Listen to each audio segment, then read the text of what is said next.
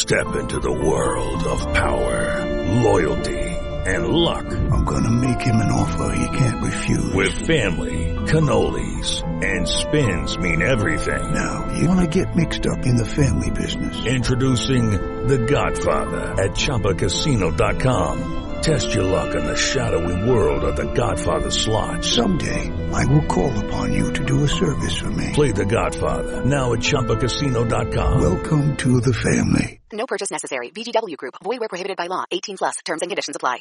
It's been a crazy week. We have this story out of Maryland and Portland where pregnancy centers, they're, they're uh, centers for helping women who are pregnant and are, you know, having uh, doubts or having issues or need support. Because they're pro-life, they've been ransacked by pro-abortion activists. And, uh, man, the violence and the, uh, just the, the anger, it just keeps getting, it keeps getting worse. I feel like people are becoming more absolute in their positions and unwilling to compromise. I think most people probably can see that as well. So we'll, we'll, we'll definitely talk about that. Another element of the story is that these activists, um, a different group of activists or a similar activist group, published the addresses of several Supreme Court justices because they're upset about the leaked draft on Roe v. Wade. Jen Psaki essentially said Joe Biden doesn't care that they don't care that, that it's happening. And also, uh, Joe Biden has uh, no position on abortion, restrict, uh, abortion restrictions. I say abortion, abortion restrictions. So you've got now, uh, I think Tim Ryan in Ohio said abortion, no restrictions, none of our business. And that's where it is. Everything's becoming more and more extreme. Now, my view of it is the right seems to be exactly where they've been. They've always wanted to ban abortion. The left now wants to remove restrictions, which is more to the left of, or more extreme than they've ever been. So we'll talk about that too. And then in that, in, in, in line with that, and the other big news from the past week or so, Elon Musk, Tesla has announced they will cover the costs of women to travel out of state to get abortions, which somehow involves Elon Musk again. So we're going to talk about censorship. Elon Musk, uh, there's a story where apparently they're claiming Trump told Elon Musk to buy Twitter. He's denying it. So we're going to talk about this censorship. Marjorie Taylor Greene, of course, won her court case. She is eligible to run for reelection. But I think the big conversation tonight, tonight is going to be hyperpolarization, ways to deal with it, ways to connect with people. And joining us to discuss this, and probably one of the foremost experts, is Daryl Davis.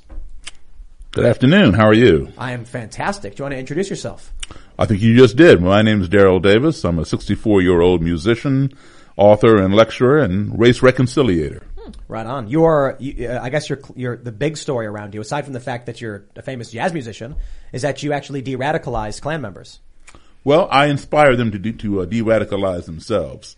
I have been the impetus. You know, a lot of the media says, you know, black, you know, black blues musician or black rock and roll musician uh, converts X number of Klansmen. No, I never converted anybody. I have been the impetus for over 200 to convert themselves. Yeah, absolutely. Cool. Well, this is going to be fascinating because we talk about polarization a lot, and we actually did an event with you, which Right. was really interesting, and it's going to be fun to talk about and, and kind of understand what happened there. But uh, also, we have Bill Ottman of Minds, who can also talk about you guys are working together on censorship and how censorship is making things worse. Absolutely. Thanks for having me. Yeah. I'm Bill. I'm uh, founder of Minds, Minds.com. Check it out. Daryl and I just recently uh, published a paper together with multiple PhDs and a bunch of researchers called The Censorship Effect, talking about the blowback of censorship, how to facilitate dialogue. And, you know, that's, that's what we need more of. Right on. Yeah, man, I'm down to talk about censorship because I do believe a little bit of censorship is necessary. Otherwise, you have a wild zoo of people eating each other. So you've got to kind of you got to create a little bit of uh, a just just sensorial atmosphere, in my opinion. Well, let- Maybe we can let's- talk about that later. Well, well, just to add to that point, real quick, some content is illegal. Hmm. Of course. child abuse. It's got to be censored, mm-hmm. and that means someone goes Spam. in has to remove it, Yeah. right? Dude, Daryl. Oh, I, I, well, I just want to point out that you rocked with Chuck Berry. I didn't know for 37. You said 37. 32 years. 32 years. Wow. With keys with Chuck. I mean, I he- played keys. he's credited with like inventing rock and roll. He did invent rock. So and you roll. kind of invented rock and roll with him.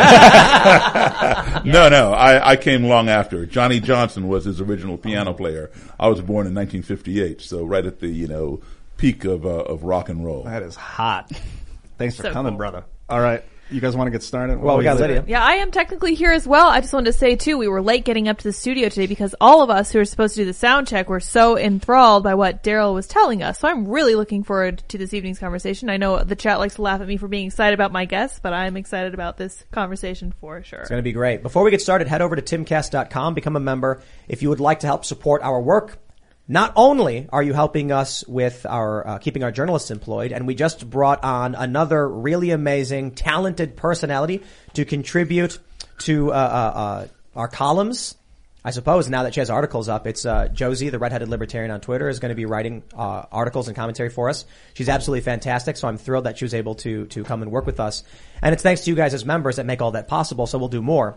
As a member, you'll, you'll, as a member, you will get access to exclusive segments from Timcast IRL Monday through Thursday at 8 p.m.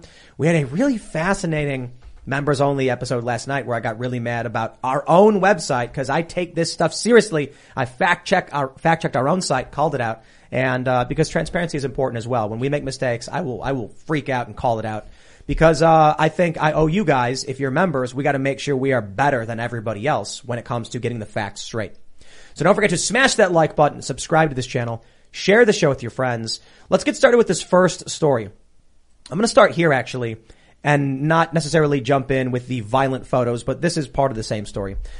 White House refuses to condemn activist group who posted home addresses of Supreme Court justices.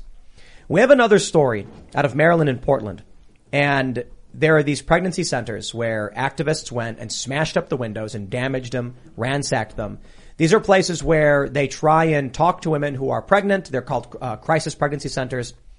Well, activists who are associated with the pro-abortion side of things, I guess just hate them. And so they went and vandalized and tagged them up. I think seeing stuff like this reach the highest levels, like the White House, where we learned that Supreme Court justices had their addresses posted. We've already seen people lose their lives. It shows that we're reaching this very extreme level of hyperpolarization. So, uh, Daryl, I don't know if you've been following any of the current news about the Roe v. Wade stuff. I mean, things have been kind of crazy over the past couple of years, or, you know, Bill, if you've been following this stuff. But, uh, I, I, think we just get started with this. The, the, the modern, uh, uh, hyperpolarization, and I'm curious what your thoughts are with, you know, far left, as they would call it, or far right, people fighting in the streets. Or how, how about just this right here, you know, pro-abortion groups smashing up windows and vandalizing buildings? Well, you know, that's been going on for quite some time. Um, about probably 30 years ago, there was an anti-abortion person uh, who was going up and down the East Coast uh, bombing abortion clinics. And uh, he got arrested, I think, down in Florida. Another one uh, murdered an abortion doctor in, in uh, Florida, Dr. Gunn. Uh, the the guy who um, who bombed the clinics lived lived right in Maryland, and um, I remember I was in bed one night uh, at my girlfriend's house, and there was thunder and lightning, and she lived right up against the woods, and we thought a uh, a tree had been hit by lightning, because the whole ground rocked, things fell off the walls, everything. Four o'clock in the morning, and uh, we jumped up out of bed and then um, you know still thunder and lightning and raining outside. So at 7:30 that morning, things had died down. We came outside. All the neighbors were out. We're all looking in the woods for this uh, fallen tree, and um, this was on a Sunday morning, about 4 a.m. It wasn't discovered until Monday in Annapolis, Maryland, that uh, that guy had bombed the abortion clinic on the other side of the woods. Wow! How Yeah. far away from your house was it? Uh, from her house, from it her was, um, gosh, less than a quarter mile. That's wild. Yeah. It, it feels like there are political issues that are kind of impossible in a sense. Like when we talk with people who are pro-life, because we have, you know, Seamus on the show periodically and we have a lot of conservatives and they're staunchly pro-life. Their view of this is, for one, most reasonable people, uh, most, most people, and particularly like all reasonable people, think bombing an abortion clinic is wrong and killing people is wrong. But you have, you have moral questions that arise if the pro-life side, side genuinely believes that babies are being murdered, then they're trying to stop murder. Now, how do you, how do you, how do you solve for a problem like that if you can't convince someone that it's wrong to bomb a clinic? You know what I mean? Like, if they, if they believe in their heart of hearts that they're saving babies, I don't, I don't know if you can convince them not to commit these, these acts.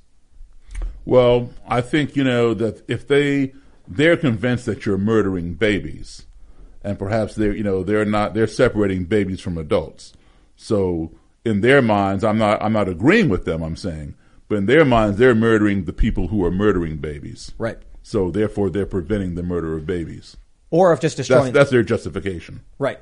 It's like, this is where things are getting interesting because we talked about this yesterday. Louisiana has advanced a bill that will make abortion homicide, that will legally list it as homicide. So this is, I mean, this is a political line that is as hard as a line can be. Because once that line is crossed, that means you have serious questions about whether or not someone is justified in using force to stop an abortion doctor from committing an abortion. If the act of abortion is homicide, then there's a legal justification to prevent that from happening. That's if it's codified. Regardless of the law, though, there are people who already believe that to be the case. I thought the conversation you guys had down in Nashville, sort of theorizing about future technology that could potentially enable a fetus to live at a much earlier age. Like that is a fascinating philosophical conversation that I think people just need to be willing to have because, but because that is what it puts it into context. It makes it less emotional. Well, the fascinating thing is, uh, we had this conversation where I, I basically asked if there was a way that from the moment of conception, a baby could be taken from the womb and put into an artificial womb, a machine that would allows it, allow it to live. Should we then ban abortion eh, uh, to the extent that the baby is killed and only allow procedures to terminate a pregnancy if the pregnancy, if the baby is allowed to survive? Hello, it is Ryan, and we could all use an extra bright spot in our day, couldn't we? Just to make up for things like sitting in traffic, doing the dishes, counting your steps, you know, all the mundane stuff. That is why I'm such a big fan of Chumba Casino. Chumba Casino has all your favorite social casino style games that you can play for free anytime, anywhere with daily bonuses. That should brighten your day a little. Actually, a lot. So sign up now at ChumbaCasino.com. That's ChumbaCasino.com. No purchase necessary. VGW Group. Void were prohibited by law. See terms and conditions. 18 plus. The the issue with that, I suppose, is everyone on the right basically says like, "Oh, okay, that's an interesting question. Maybe separating from the mother might be bad." But I've asked a handful of people on the left, and they say, "Meh, who cares? No, I don't know. Why not? Whatever." So, I, not not to get into a technological discussion. My question, I guess, is I'm trying to get what I'm trying to get into is, are there issues we can't mend? Are, are there are there are there you know just ideas that we're never going to be able to to rectify amongst? I believe I believe so. I mean, you know, we can come close, but there are always going to be issues that, that will crop up.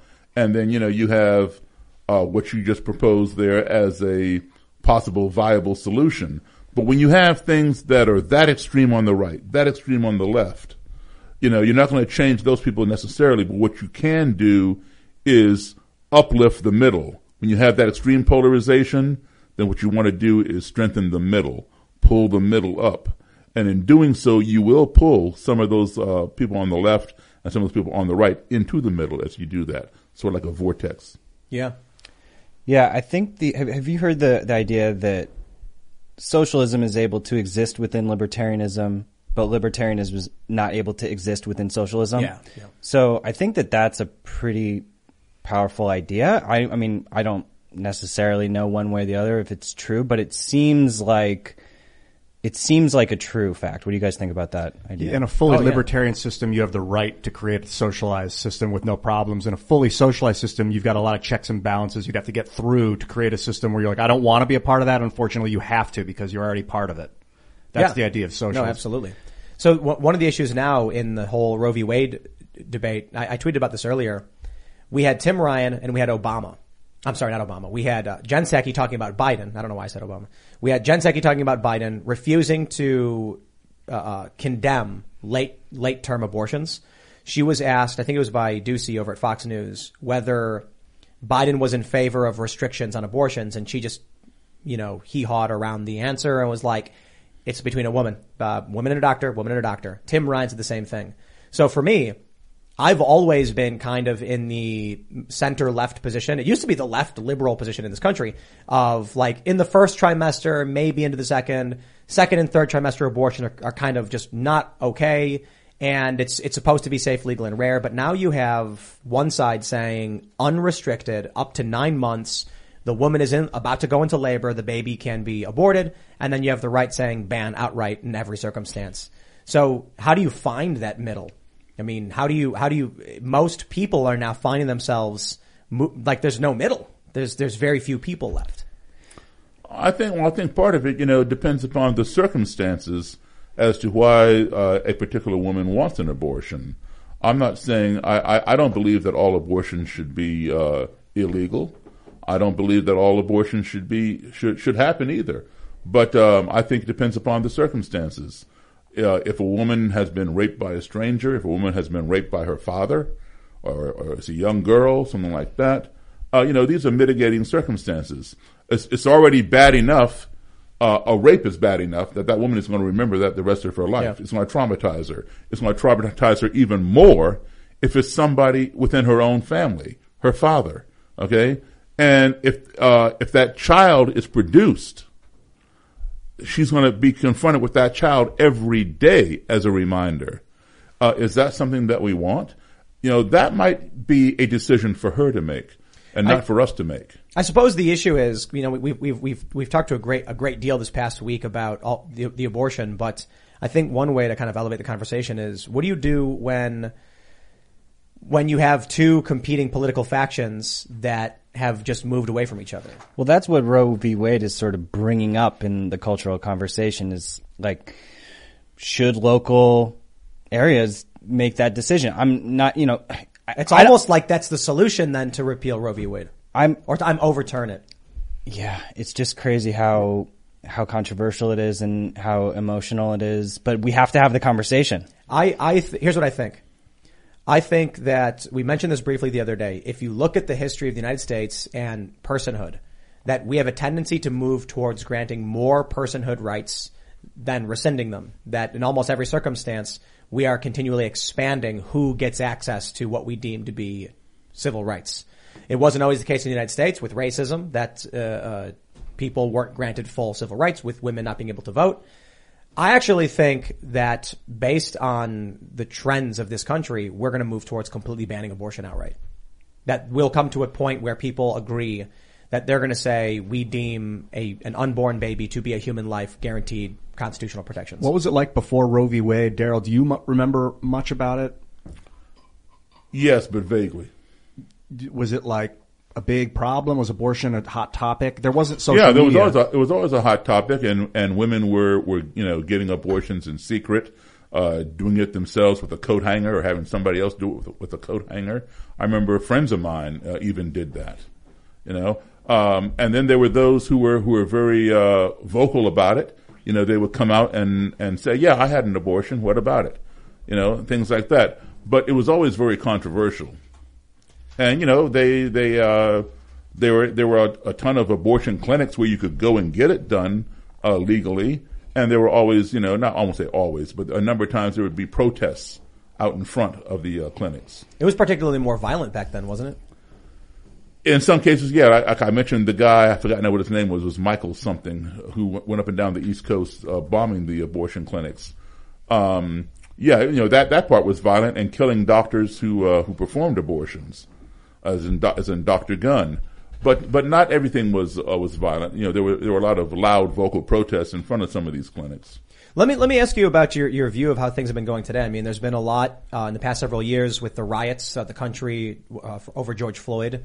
I'm curious as to your perspective. You're older than us, and so you certainly have seen way more. Does it feel worse today in terms of the political divide than it has in the past? I wouldn't say that it really feels worse. You know, there's always been a divide, but people today are more outspoken and less uh, hidden about their views.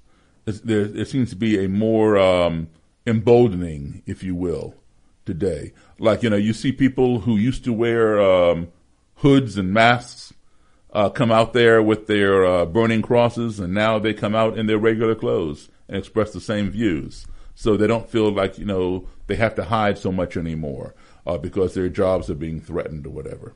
When did you? So let's let, we we can just get started with your story for people who aren't familiar. Do you want to? You, so just in in terms of the context, I'd love. I want to talk about modern politics and all this stuff and where we are now. But I think your history might lend some uh, understanding to other people. How did you? You're you're famous for being the. How did you describe it? The um, you inspired people to uh, um, de-radicalize the Klan's members. Okay, so to, so to give you a little bit of background on myself, as I said, I was I'm 64 years old, but I grew up as the child of parents in the U.S. Foreign Service. So I grew up as an American Embassy brat. I, I was born in '58. I began traveling around the world at the age of six of of, uh, of three in 1961. And uh, how it works is you you get assigned to a country for two years, you come back here to the states, you're here for a few months, maybe a year, and then you're assigned to another country abroad. So my first exposure to school was overseas. I, I, I did kindergarten, first grade, third grade, fifth grade, seventh grade. And all the schools I went to overseas, this is back in the 1960s. My classmates were from Nigeria, Japan, Russia, Czechoslovakia, Germany, France, Italy, Sweden. Anybody who had an embassy in those particular countries, all of their kids went to the same school.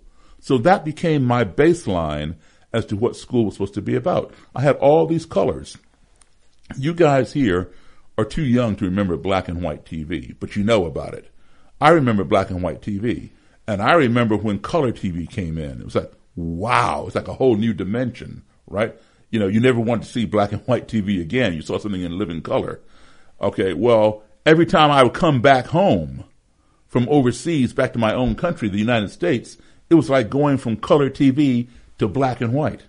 You know, because we did not have that amount of diversity in this country in, in our schools. When I would come back, I would either be in all black schools or black and white schools, meaning the still segregated or the newly integrated. Just because uh, Brown versus the Board of Education desegregated schools in 1954, it didn't mean that integration took place overnight. It took years and years. But even in, in, in many cases, still, it's not. Uh, Exactly. I'm- I'm- in fact, the uh, uh, Prince Edward County, Virginia, shut down. They refused to integrate schools, the public schools. They shut down all public schools in Prince Edward County, Virginia, not for five days, not for five weeks, not for five months, for five years. Years. Okay? Imagine how much education is lost in five years. When you go down there today, people my age, a lot of them are basically functional illiterates because they missed five years of their education. If, you know, if they were in third grade, you know, they didn't go back to school until they were in eighth grade. You know, you know, that kind of thing. Um, so, you know, you're, you're dealing with that kind of thing. So look, look, look at kids today who have to go to school over Zoom over the last two years because of the pandemic. Some, some kids did better than others, but a lot of, uh, a lot of them did not do so well over Zoom because they weren't getting that personal one-on-one education. You know? Well, as, as, as an aside too, I don't want to derail, derail too much. I, I think we're going to start seeing something similar because schools have started adopting ideological praxis in their teachings. Mm-hmm. So instead of telling a kid, you know, two plus two equals four, they're saying two plus two equals five. Well, in what context are we talking? So you actually had a viral trend where people, teachers were saying two plus two equals five. In what context? It was that 2.4 plus 2.4 equals 4.8, which is rounded up to 5. So if you round down 2.4, I don't know what kind of simplicity mess this they were intending, but it was it was it's an issue of tribalism, and this is, this is it's part of the polarization. The idea is that the people on the right started saying two plus two is four, and sooner or later the woke people are going to say it's not. And then a point was being made by, you know, left tribal people where they're like two plus two could be five. Here's how. And then they say two point, 2.4 rounds down to two. But 2.4 plus 2.4 is 4.8, which, which rounds to 5. Therefore, 2 plus 2 is 5. And then most people who are reasonable are just like, 2.4 plus 2.4 is 4.8, end of story. If you want to make some weird equation that omits information for the sake of making your, your strange argument, I guess. But they're teaching kids this. You also have a lot of the critical race theory ideology stuff in schools where the kids are getting more of this kind of social emotional learning as opposed to actually learning stuff. Okay, so let's let, let's define two terms that you use, just just Yeah. so that everybody's on the same page, not just us here, but but everybody out here listening to us. So let's let's let's define the term woke. Your your definition of the term woke and your definition of the term critical race theory. Woke is typically a reference to like a, a left tribal identifier. So it has a reference to critical race theory, critical theory, critical gender theory. It encompasses these different schools of thought. We got to we got to define all these things. Critical race theory is um, basically the the oh man, this getting it gets tough to actually is that a stink bug? Critical race theory is critical theory in a racial context. Critical theory is the, the political theory of the oppressed versus the oppressors. With Karl Marx back in the day, his critical theory was that the wealthy oppress the poor. The poor, the proletariat is oppressed, the bourgeoisie oppresses. Kimberly Crenshaw wrote a book called Critical Race Theory, which says this doesn't take into context the race, the racial component of the United States. Therefore, critical race theory is white people are dominant and they oppress all people of color. So critical race theory has several different uh, subsequent schools of thought like intersectionality. That a uh, black woman experiences different discrimination than a black man because there's also sexism plus racism. But the sexism plus racism is a different category than the sexism that a white woman would experience. So this is another school of thought within the realm of critical race theory. Critical race praxis is the implementation of these ideas into standardized learning. An example would be if I were to give you a math problem, I would say a train leaves Pittsburgh traveling at 100 miles an hour. A train leaves Cincinnati traveling at 75 miles an hour. They're 300 miles apart. How long? Blah, blah, blah. Critical race praxis gives math problems to kids, like in Florida. Jerome was stopped by the police 17 times in the past month. Harold was stopped three times. What percentage are black people stopped by police more than white people? So what they're doing is, it is a math question, but they're injecting an ideology, a praxis of critical race theory. Assuming that Jerome is black. Well, And- they'll- and they they do these things that are overtly racist, Mhm. absolutely. And but it'll show a little black character and it'll show a little white character, and then they'll they'll do this problem. And so we've started seeing the emergence of a lot of that. What I see from this is uh, one viral video that went around is a kid who didn't understand pronouns because this is on, on the wokeness includes what is crit, uh, what is called critical gender theory, which is boys and girls don't exist, doctors guess gender, and so there's a video of a little boy asking uh, he, he he's, he's doing a pronoun worksheet, and it says something like Juan gets on the swing. Which pronoun would you use? Janet uses jump ropes. Which pronouns would you use? And he put they for all of them. And his mom goes, why did you put they for all of them? And he says, how am I supposed to know if they're boys or girls? And she said, didn't you notice their names? And he was like, but you said there's no boys or girls in names. And so now the kids don't understand basic English grammar because of these, of the praxis being injected in, in, in our, you know, in the current generation, the current learning systems. So not to derail too much from what you were saying, because now we're getting particularly verbose. Uh, when you talk about these schools, the first thing I think of is at this point, schools have become so corrupt in many ways. I think regardless of whether we have them or not, people are going to become functionally illiterate. Basically, when you mentioned functional illiterates, I thought of the kid who didn't know how to use pronouns and everything that comprises that problem we're experiencing. assuming that that uh, he doesn't uh, know that Janet is a female name, or now it's uh, androgynous, right? Where it, Janet could be a male name or a female name. Like, for example, my name is Daryl. Uh, for the longest time, I thought Daryl was always a male name until an actress came along named Daryl Hannah. That's right. well, so uh, so that defines wokeness. Was there another another term? No, that was it. wokeness and a critical race theory. Yeah. Okay. Well, there we go. I think the impossible thing about it is that everything is blended together. And so every issue becomes inter, with, with intersectionality, the, like, the reality is that if you're talking about race, you're talking, race and gender are different conversations, but yeah, they're the same conversation. And so it makes it, it makes it really hard to, to talk about anything because, so there, woke blends all of that together. Yeah. And it, it's just, it, that's, it's hard to define because it, me, it also means different things to different people. I think I could define wokeness as like it's like a faux awakening. People feel like they're having awakening right now, and but it's it's an awakening to like what they're being told is is is real, so they just believe what they're told rather Well- than a real like central awakening of like having like a reality shift or, So- or a you know what I mean. It's not like a like an internal struggling. I mean, maybe it is for them. They're probably having a similar feeling to someone that's actually had a spiritual awakening on a hill meditating for 40 days, but it's like a, fa- a false awakening and people are making fun of it, calling it, oh, they're woke. They're so awake now. Have you ever heard the term red pilled? Red pilled? Red pilled. No. It's the inverse of woke, but they basically mean the same thing. Okay. If you are red pilled, it's a reference to the Matrix. You get the blue pill, the red pill. The red pill wakes you up from the illusion of reality. Woke means you've awoken to what's really going on. And so they mean uh, effectively the same thing, a great realization of the lies you've been told. Based on my understanding and I think a fair research, Red pilled is a bit trolly and more tongue in cheek. Woke is zealous and, and ideological. But I also think the woke stuff is manipulative and wrong for the most part. So, you know, we often have people on here and I talk Well, okay, so so for example, uh, when I was in high school, uh, we were taught in, in the textbooks. I still got my textbooks that uh, that Robert uh, uh, Peary, uh, Admiral Peary, discovered the um, the North Pole. Not true. You know, Matthew Henson discovered the North Pole, Admiral Peary was a white guy. Matthew Henson was a black guy. Matthew Henson was Admiral Peary's best friend. And they went on the exploration together. Okay. Peary got sick and told Henson to go on. Henson went on and discovered the North Pole.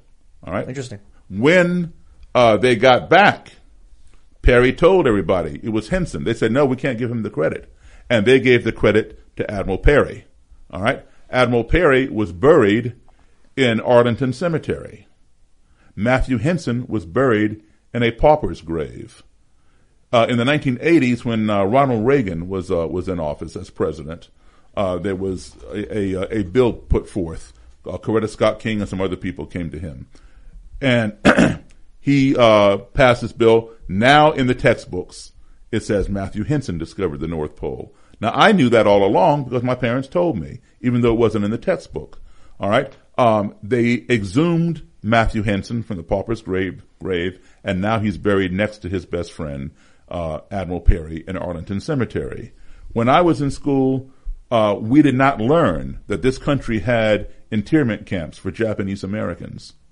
I didn't learn that until I was in college, and I was incredulous. I was like, "What? Are you kidding me? No way!" And I asked my parents, and they're like, "Yeah." You know, why wasn't it in, why wasn't it in our textbooks?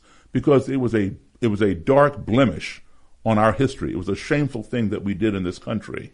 So, did I become woke when I was in college? But that's not wokeness. All right. What, so, what is woke, that? So, uh, an example of wokeness is saying things like all white people are racist.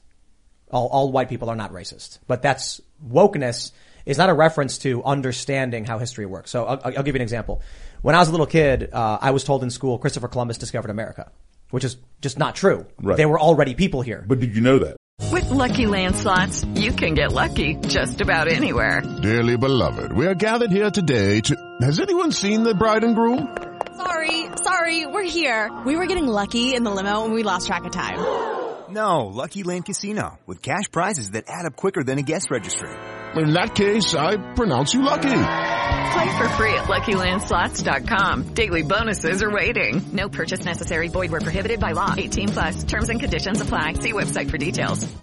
Hello, it is Ryan, and we could all use an extra bright spot in our day, couldn't we? Just to make up for things like sitting in traffic, doing the dishes, counting your steps, you know, all the mundane stuff. That is why I'm such a big fan of Chumba Casino. Chumba Casino has all your favorite social casino style games that you can play for free anytime, anywhere with daily bonuses. That should brighten your day a little. Actually, a lot. So sign up now at ChumbaCasino.com. That's ChumbaCasino.com. No purchase necessary. VGW Group. Void were prohibited by law. See terms and conditions. 18 plus. Yes, because I had uh, I had a mom who told me there were already people here. Right. And my, I, I tell the story all the time. She said actually Leif Erikson came to the to the uh, North American continent a thousand Before. years before Christopher Columbus. But honey, there were already people there, weren't there? And I was like, yeah. And she goes, did they teach you there were already people there? And I was like, yes. And she goes, didn't they discover this continent? And I was like, yeah. And I was like, then why did they tell me that? And she said, they think you're stupid, but they'll tell you the truth in college. And that was like a real anti-authoritarian moment for me as a kid. So, I repeat- so was that an awakening or, or a woke? so wokeness doesn't refer to learning the truth. Wokeness is typically, I mean, depending on who you're talking to. Right. If you're talking to people who are trying to avoid the overt ideologies of either, you know, extremists, any, any extremist faction, wokeness is typically a pejorative term to reference someone who says, you're white, so you're racist. That's considered to be woke. Now, some people might use woke in a more lax manner, like perhaps towards the angle you're describing it, but, uh, based on the, like this show and how we, we approach things, most people who watch would probably say they're anti-woke, but they completely agree with what you've said or would completely agree with the idea that Native Americans already were here. Right. The, the proper way to describe it is Christopher Columbus discovered uh, the Bahamas for Europeans. As, as part of the European culture, he was the first to kind of bring that information to them. But again, Leif Erikson, also of European descent, dis- discovered it. It didn't really make the rounds in the European continent, and other people were already here who had discovered the land. Typically, typically people do not use woke as like a badge. You know, people who s- Even, support even, critical even woke, woke people don't. no, say they don't. They Yeah. don't. And so, so people who are like pro critical race theory wouldn't necessarily call themselves that. And I think, look, most people are pro uncensored history. I think that is a common thing that we need to get on the No, table. No, I well, would- I would have to disagree with well, that. ma- maybe I don't. I'm, I'm. I don't have a statistic in front of me, but I think we all here want Well, so- un- uncensored history, and I. It, so it, hmm. it gets complicated because critical race theory. Some people are trying to say that critical race theory is the truth of history. That's some people's perspective. Other people would agree with teaching what you just said was omitted. Right. But that wouldn't. That that's not the same as critical race theory. So take a look at this image. This is part of a book called Not My Idea, in which grade school children are shown the whiteness contract with a white hand reaching out and a devil tail and goat's feet. I think this is wrong. To teach children that white people are inherently evil, inherently oppressors, or inherently racist, that all white people are racist, and this is what woke typically means when we criticize it. I think uh, we should tell people that uh, some people are good, some people are bad, and race is not relevant to whether or not someone will be a good or bad person. You've got to find out who they are within. Would you agree? I would agree 100% with that. Well, the problem is, this is what they're teaching kids in school. Dude, we can see your pointy tail. Contract binding you to whiteness. You get stolen land, stolen riches, special favors. Whiteness gets to mess endlessly with the lives of your friends, neighbors, loved ones, and fellow humans of color. Sign below for the purpose of profit. Land, riches, and favors may be revoked at any time for any reason. Showing a white hand reaching out with a whiteness contract and devil's tail, I think is particularly dangerous to be teaching children. Okay, but now, so that's called critical race theory by your definition, correct? Yes. Okay, but there are also people who are calling critical race theory teaching the transparent history. Okay, people people banning books. Uh, No, no, not th- not, not talking about These are the books being banned. Would those you- are, those are not the only books being banned, right? They're they're, they're, they're talk- talking about banning books on Rosa Parks' biography out of schools. Not talking about slavery, not talking about you know oppression and things like that. They're calling that critical race Well, theory as well. But hold on. uh huh. The, the, challenge with this is I'm not familiar with a book on Rosa Parks being banned. And in the experience that we've all had here, and probably most of our listeners, when uh, recently Florida banned math books, the left came out, woke people, and said, "See, now they're banning math." The issue was they were banning the math I explained to you, where the math problem isn't a math question; it says how many people are racist, blah blah blah. So Florida said, "We don't want ideological praxis in our math books. We want math problems." So when we hear that they're banning books, it's a question of which books, why. Well, what we did was we had uh, several experts on who brought the books to us and showed us this is this is the easiest and most notable example, saying whiteness is a, the devil. Do you remember about four years ago, the state of Texas changed all the the um, school public school books. They removed the word slave and slavery, and changed it to immigrant worker. That would be bad. At the same time, the New York Times removed the word slave from their game Wordle because it was offensive. So I would consider all of that to be in the same line of authoritarian censorship we don't want. Okay, so there was a big protest, and I think it was Macmillan and Press or whatever that did all the Texas uh, uh, school books. Had to recall all those books and and re- rewrite them, and now it's uh, enslaved people as opposed to slaves. So they there was an, an effort. I think they did this. Didn't they remove master and slave from some coding language? Yeah, for on Git. Right. Yeah. So I oppose exactly what you described, and what, what, what, no matter where it's coming from, typically what we're seeing today, I don't think woke people. Well, actually, I take that back. Uh, they literally banned the word slave from Git. They GitHub. GitHub, and the New York Times. They have a s this game called Wordle, where it's every day you try to guess a five-letter word. You literally can't guess the word slave because it's offensive. I think that's bad. I don't think books should be, I don't, I don't think, I don't think this book should be banned from schools. I think this book should be banned from curriculum in which the teacher says, child, learn the truth. Whiteness is the devil. I think a teacher could say to a more age appropriate group, take a look at this book and what these people believe about this idea and approach it But the, but there are people who also consider critical race theory showing pictures of uh, of the four black people trying to integrate the uh, Woolworths food counter and having stuff poured on their heads. The girl walking, Ruby Bridges, walking into the school with the white people yelling behind her and all that Yeah, kind but- of stuff. but all they, of they, that- they consider that critical race theory, and they don't want their kids seeing that. But so, so the issue is these things can exist within the ideology of critical race theory in the context of critical race theory is rooted in Marxist, uh, the Marxist uh, uh, philosophy of oppressed and oppressor.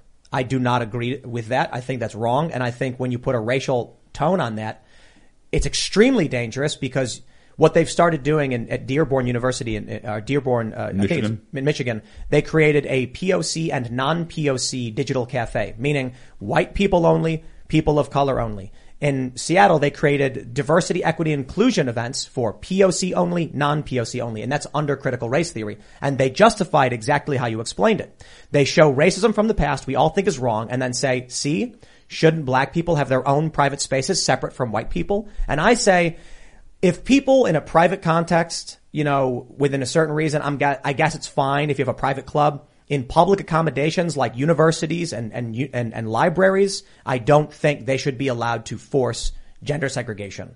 I'm, so- I'm sorry, racial segregation. They're the ones who actually want to get, of gen- get rid of gender segregation Well, as well. just just a few years ago, uh, what maybe maybe four years ago, five years ago, maybe even less, um, a high school in Mississippi, the principal had two separate proms, a black prom and a white prom, and you were not allowed to have any integrated couples at these. And was this a was this a critical race theorist who had implemented it? I, I don't know. I mean, I'd- I'd be willing Isn't bet it? They kind of overlap because it wouldn't be surprising if there are cases in the country where there's actual old school segregation, but you sort of have new school segregation and old school segregation coming together. So, Daryl, like, what is your response to the Ho- kind ho- of the new? Take a look at this, right? Uh, I'm willing to bet the story you heard was actually about someone who was woke creating black only spaces, like this story we have from Atlanta. No, it wasn't a Well- black person creating the, the segregated No, proms. no, they're white liberals who do these things. There, there, there, there are white progressive women who are overwhelmingly the woke who are creating racially segregated spaces. It's against the law. Atlanta parent filed complaint over alleged segregation of classrooms. This wasn't a white right-wing racist who created this. It was a progressive white woman who created white only. I'm sorry, I'm sorry. I think this was actually a black principal. In the school, they segregated all the black students under the guise of critical race theory, saying that there, there's an idea that came from uh, Derek Bell. Are you familiar with Derek Bell? Mm-hmm. He believed that Plessy versus Ferguson was correct, that separate uh, but equal was the right way to approach racial issues. I believe it was Derek Bell, so uh, I don't have the book pulled up in front of me. One of the arguments that I've heard, um, at least him be attached to, and I heard fr- quite frequently with the Black Lives Matter protests, was that before desegregation, the black community had their own wealth, their own neighborhoods, and they had their own economy. Segregation took a weaker economy in the black community and forced it into the white economy, putting it underneath it, allowing white people to then oppress black industry and black business. That is the justification they use for bringing back segregation. The actual argument among the woke that Plessy v. Ferguson was right. And I, me, I, I come from a second generation mixed race family who told me the stories of life before Loving v. Virginia and the Civil Rights Act and the things they went through getting spit on. I'm sure you know better than, my, than Sure. even I do because I just, I grew up after the fact. And so when I started hearing the things that were, were coming out of the modern iteration of the left and critical race theory, I said, those are bad racist things we should oppose. Okay, so now let's let, let's understand something. Okay, so when you say that, uh, you know, they they say, okay, all white people are oppressors, all white people are racist, all black people are victims, and they'll always be victims. No, I I don't agree with that. You know, th- that's not the way it is. Okay, But that's How- the, the core definition of critical race theory. no, it's not the core definition of It- it- critical it- race theory. I got to stop. you. Basically critical It- theory.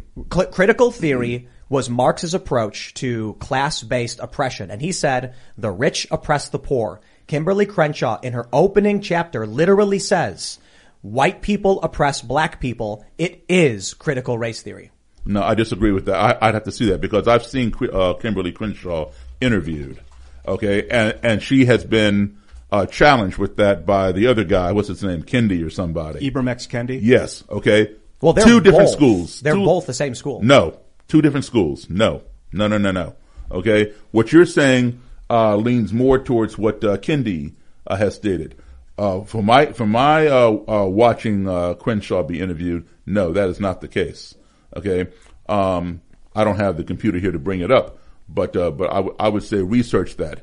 Uh, that that is not you know there are several different definitions of critical race theory, and so you know, there's no one universal definition of it. I think what happened is that the Romans uh, had a slaveocracy that spread into Europe and then into like feudalism. So they had still slaves as, as like their feudal people, the the peasants, and then they because their skin happened to be white or light. Then they had enslaved people from around the North African coast and the east, so that their slaves happened to have different color skins. And now, because of that, it's created a system where the, the generations that follow those slaves had less education and less wealth and the slave owners. But it, it didn't, it wasn't because the skin color. It just happened to be the Roman Empire happened to be the dominating empire. I don't think. Well, you know, the Roman Empire evolved out of Africa. Okay. Italians come from Africa. The Moors. The Moors, exactly. Precisely. Kimberly- And, and southern, southern Italy, those Italians are dark. Yeah, the Sicilians particularly. Exactly. Precisely. And I think that the, the, the racial component's been misappropriated to this class issue that we have of like the descendants of slaves, like fifth, sixth, seventh generation slave chil- children of like, you know, their great great great grandfather was a slave, didn't have any education, so there's no familial wealth, or there's less familial wealth. My great great grandfather was a slave. Okay. I'm a descendant of slaves. Wow. Okay. Now we, you know, we were promised, um, at the end of slavery, what? 40 acres and a mule. Find me one person who got that. Okay.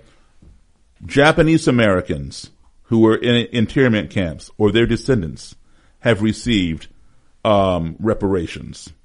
Native Americans, if you have one sixteenth Native American blood, you can get uh, government money. Okay, I got Cherokee in me, but I've never gone to get any money from it. Okay, so we we've made the apologies to Native Americans. We've made the apologies to uh, Japanese Americans. This country has never, never apologized for slavery. The person who came the closest to apologizing but never apologized was uh, President Bill Clinton. What he said was slavery was wrong. Those are his words. Now saying something is wrong and saying we're sorry for doing it are two different things. How many people uh, died liberating the Japanese from the internment camps? I don't know the numbers. I think it's zero. They just opened the I- I camps think- after the war, didn't they? I don't know So I think this that, country overtly did wrong by putting people in these camps, Yes. and then realized they did wrong. But I think They also they also did wrong by by by, by putting people in shackles and selling them on the courthouse steps as Absolutely. property. Absolutely. I suppose that the main difference, though, I actually agree with you. Um, I think I, I I actually think there should be some form of reparations, but I, I, I don't know if it's ever been. Uh, I don't know if the pol- politicians will ever actually do anything meaningful in terms of this. And, And, I, and what's that called? lying? No, it's called racism. That they won't do anything meaningful.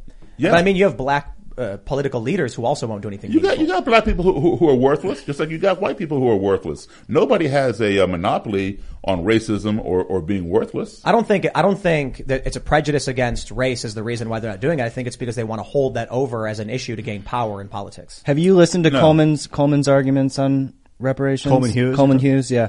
I mean, so it's a. I don't think the fact that it hasn't happened yet necessarily means racism. It's it's more so extremely complicated because where do you draw the line? What percentage of black do you I- have I- to be? Like, it's very I just- I complicated. just- I just have to Uh, no, it's not complicated at all. Listen, what you know, d- does racism exist? Yes or no? Yeah. I Okay. think that people are afraid of what they're not familiar with sometimes. But but does racism exist? Well, there's no. Yes. We're we're the same race. We're the human species. Like, I, I understand. there- there- there's only one race, but you know what I'm R, asking? yeah, big Do- R, do- does racism exist in this country? Are there people uh, of different colors who are discriminated against? Okay, uh, this country owned people as property. Okay, we were considered people like me were were, were considered three fifths of a human being. We were bought and sold on the courthouse steps. Families ripped apart, just like when you got your first pet. You know, somebody's cat or dog had a litter and your parents took you over and said, pick out one. And you took that kitten or that puppy from its mother. That's what happened to human beings in this country. Okay? We were, we were taken from our, our families. We were raped in front of our children, in front of, of, of mothers' husbands and things like that. You know, about, um, nine out of every ten black people in this country have some white blood in them. So- Okay? Um, be, you know, some of it, some of it consensual, some of it non-consensual. Let me tell you this. Thomas Jefferson, you all know he had a slave mistress, right? Yeah. Named Sally Hemings. But I bet you didn't know this. And if you doubt me, check it out. Uh, what, what was uh, Thomas's uh, wife's name? Was it was it uh, Martha or Mary? I forgot now. I think it was Martha, wasn't it? Martha Jones? No, uh, Martha no, no. Jefferson? Jefferson. Uh, uh, I remember uh, Washington's wife. She's Martha for sure. Okay, so Okay, that's maybe it Mary was Jefferson. both. It was so both. Mary. Mar- they're both Martha. They're Okay. both Martha. Okay, Like Bruce Wayne and Superman. their moms. Bruce Wayne and Superman. They're- both their moms are Martha. Martha Okay. Kent and uh, Martha Wayne. Okay, so um, Sally Hemings, who was Thomas President Thomas Jefferson's slave mistress, did you know that she was a half sister to Thomas Jefferson's wife, Martha Jefferson? Uh huh. You need to check that out. That's not in your history book, but you can find it because Thomas Jefferson's father-in-law, uh, Martha Martha's uh, father, okay, he had slaves too, right? And he had an affair with uh, Sally Hemings' mother, which produced Sally Hemings. If you look at a picture of of Martha Jefferson and a picture of Sally Hemings, they look very similar. One darker, one lighter. How much is uh, one human life worth? Is worth a lot. You can't put a you can't put a value on it. 828,000 casualties from the Union soldiers fighting to end slavery. 828,000 people died. Uh, endless amounts of wealth destroyed, homes ransacked, burned, completely destroyed. The country almost collapsed trying to end this. So while I still believe that there's a, an issue of reparations in terms of we cannot have, you know, people, you know, I've mentioned systemic racism on this show and people don't agree, but I think it's because people misunderstand what, what the idea actually is behind it. So uh, we'll get to that in a second.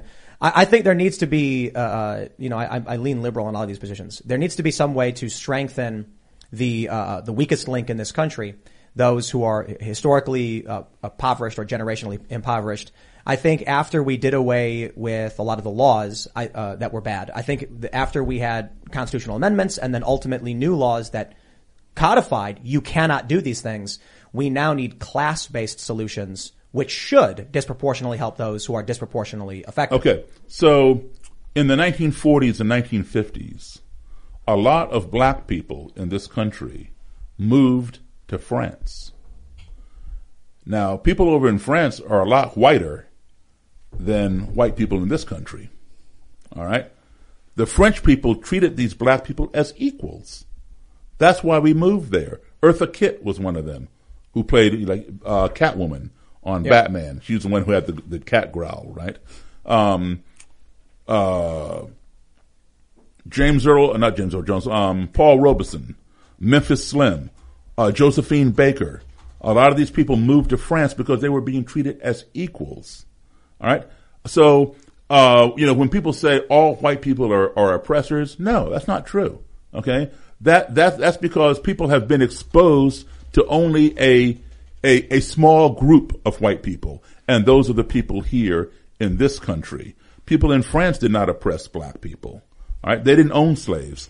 This country owned slaves. Look, okay, look, think, you guys are too young to remember, um, there, there is only one holiday in this country, one holiday in this country, uh, that, um, that is named after a, uh, a, uh, an American man. One holiday in this country that's named after an American man. And guess what? That man is black. And people had a fit over that. It took decades to get Martin Luther King Day. People did not want to put it up there because he's a black man. There used to be two white guys who had a holiday each to himself. One, we used to have George Washington Day and we had Abraham Lincoln Day. And then it was decided that we had too many holidays. So they combined Washington Day and Lincoln Day into one day called President's Day. All right. But I remember when I went to school, we got off for Washington Day me and we too. got off for Lincoln Day. All right. Now, but we had to fight, fight, fight to get Martin Luther King Day. Yet we celebrate. We celebrate. There is another guy who has a holiday all to himself. All right. He's not an American. He didn't discover a damn thing. He was a murderer, a pillager, and a rapist. And his name, Christopher Columbus. Okay? Martin Luther King never raped anybody, never pillaged any place, and never, and, and he, he, he gave his life bringing people together. But yet, we had no problem celebrating Christopher Columbus, who didn't discover America. As uh, Tim said, How do you discover something people are already here when you arrive? Yeah, his brothers were the real psychos too. Uh, uh, Columbus let his brothers ransack. I think it was were they in Haiti? Is that where they set up shop? It was in the Bahamas somewhere, and he just let his two brothers like drag women down the street by their hair as they would beat them and rape them and stuff. It was. Hey, I wanted to confirm a couple things you mentioned earlier from Newsweek. Uh, there's an article from this is like uh, September 21. Martin Luther King Jr. and Rosa Parks books among those banned in Pennsylvania's school district. I didn't read into this article, and I don't know why they were banned, but that's an article from Newsweek. I'll, I'll tell you, here, here's the, here's the very, challenge. Very quick, the other thing is Sally Hemings is apparently the uh, half sister of Jefferson's wife, Martha Yes. Wayles Jefferson. That's from Monticello.org. One of the challenges with uh, any any cursory story about banning books is that we recently had a book banned in a bunch of schools called Genderqueer. The Washington Post and the New York Times wrote that it's just a story about growing up queer and a story that kids need. But the book actually also displays graphic images of sex between what is probably minors, and Amazon rates it as being 18 up. When you hear the story, just in passing or on the surface, if you actually read the New York Times and the Washington Post, they won't tell you why the book was actually banned. They'll simply say anti-trans or anti-queer bigots banned the book because they're banning books. You then actually open the book and say, whoa, they wanted middle schoolers to see blowjobs? Yeah, I don't know about that, but that's actually in the book. I can't show you the book on Right. YouTube because we'd get banned if we showed it. So, Tim, can you confirm that there's kind of a split within critical race theory between these two different camps that Daryl's talking about? Well, I I think call it a Motte and Bailey, right? So when you actually uh, uh, uh, in that, what, what is it? The I always confuse the two. One of them, uh, are you familiar with the and Bailey argument? No. They'll say something like, "We're just trying to teach the true history of racism in America," and then you go, "Oh, okay. Well, then what is this?" Or I'm sorry, the, uh, the way it works is they'll say something like, "All white people are racist." All white people are oppressors because whiteness is property. Kimberly Crenshaw actually said that. It's in her original book. Whiteness as property grants people specific access to things other people can't. Therefore, white people oppress all other people of color. You then say, hey, whoa, wait a minute. You, you can't call all people racist. You can't show a picture of a devil who's white with a whiteness contract. And then they go, we're just trying to explain the true history of this country uh, it's a Motte and Bailey argument. You start with this very aggressive approach, and then when someone actually investigates and call you out, you retreat, saying, no, no, no, no, no, no, no, it's just about the true history of this country. So for someone like me, The true history of this country is this country was built on racism. Okay. well, it was, it was, be, I mean, the world itself is still just racist, but the United States. No, no, no, no, no, no, no, no. Let, let's, let's, uh, uh, no, no. The world itself is not racist. This country is racist. There is discrimination in the world. For example, in Northern Ireland, okay, like he, here in our country, if you're Catholic and I'm Protestant, there's no big deal. No, who cares? In Northern Ireland, it's conflict. Oh, yeah. That's not racism. Okay. That's And- tribalism. Okay. And no, it's religion. Okay. But and, um, it's tribalism. So uh, if you so having ha, I'm not going to try to be an expert on the Irish Republicans and the Protestants, the Catholics, and the Orange Order or anything, but at least having been there and and, and covered this, both sides of this, it's not about Protestant or Catholic. That may be that, that may be what it's described as. But you notice really weird things. One side's pro-Palestine, one side's pro-Israel. One side believes in socialism, one side believes in capitalism. One side is pro-militaristic imperialism, one side is anti-intervention. What happens is two different factions hate each other and they adopt whatever the other side opposes. And so tribalism emerges where I asked uh, on the piece. Isn't, isn't that what, uh, what, what we're experiencing right here, right now, with with uh, Republicans and Democrats? right. That's, that's why it's. Is that uh, tribalism? Yes, absolutely. Okay. That's why. By your definition, okay. so when they say Candace Owens is a white supremacist, something is wrong, right? They said I was a white supremacist. Something's wrong. I don't always right? agree with Candace Owens, though. Right. So the issue is for me, I don't think race uh, uh, is the principal component of the divide right now. I'm not saying racism doesn't exist. I'm saying in a separate issue, we have a problem of tribalism in this country, and I think just not to derail you because I was mentioning. It's all right. When I, when you mentioned Northern Ireland as, as being religious, it's tr- it's tribal. It's It and- started as a religious conflict that became more tribalized over time. That's Okay, same with so, politics All right, in so the let's United go. States. Let's go from from Northern Ireland to Lebanon. Okay, there it's Christians and Muslims. In Israel, it's Jews and Palestinians. Okay, so these these are, are are religious discriminations. You wouldn't call it racism. In this country, it's racism. Okay, you know, people were bought and sold. People were owned. This country was built on a two-tier society: white supremacy at the top and slavery at the bottom. That's what built this country. And as we progressed over the decades, we progressed like this. Well- Ma- ma- ma- maybe like this, Is it is it but fair, never like this. Is it fair to say that Native Americans were on the bottom? Yeah, I mean, absolutely. they were they were Yeah, absolutely they were on the bottom. Absolutely. You know, not not I'm not try, I'm not I, I don't know From if we should Trail make of it a- Tears and et Yeah. I don't Sure. know if we should make it a hierarchy. you know, of, I, I, you know, and, you know, and, and, and to this day, we still discriminate against Native Americans. You know, there, there are a lot of phrases, you know, that you don't even realize that are that are uh, uh, pejorative or derogatory. Like you know, you say, you know, man, that guy went off the reservation. Yeah. Where do you think that comes from? Right. Or it's none of your cotton picking business. Where do you think that comes well, from? Well, that one we all know. Okay, That was or, like Foghorn or, or- Leghorn, man. Or, or he comes from Yeah. the, uh, or he comes from the wrong side of the tracks. So Daryl, you're president. How My do you, president. how do you Who- deal with this? who- who's my president? No, I'm saying theoretically, if you were president, oh, if I was president, if you were president, how are you handling this? I'm having more talk, more discussion. I'm the same way I'm handling it right now. I bring opposing forces together. What about to the table. specifically in terms of reparations? What would you like to see? What I would like to see, A, is an apology, okay? And B, uh, reparations in terms perhaps of, of education, tuitions. Not necessarily be handing out people money necessarily, but provide people the means to get a great education.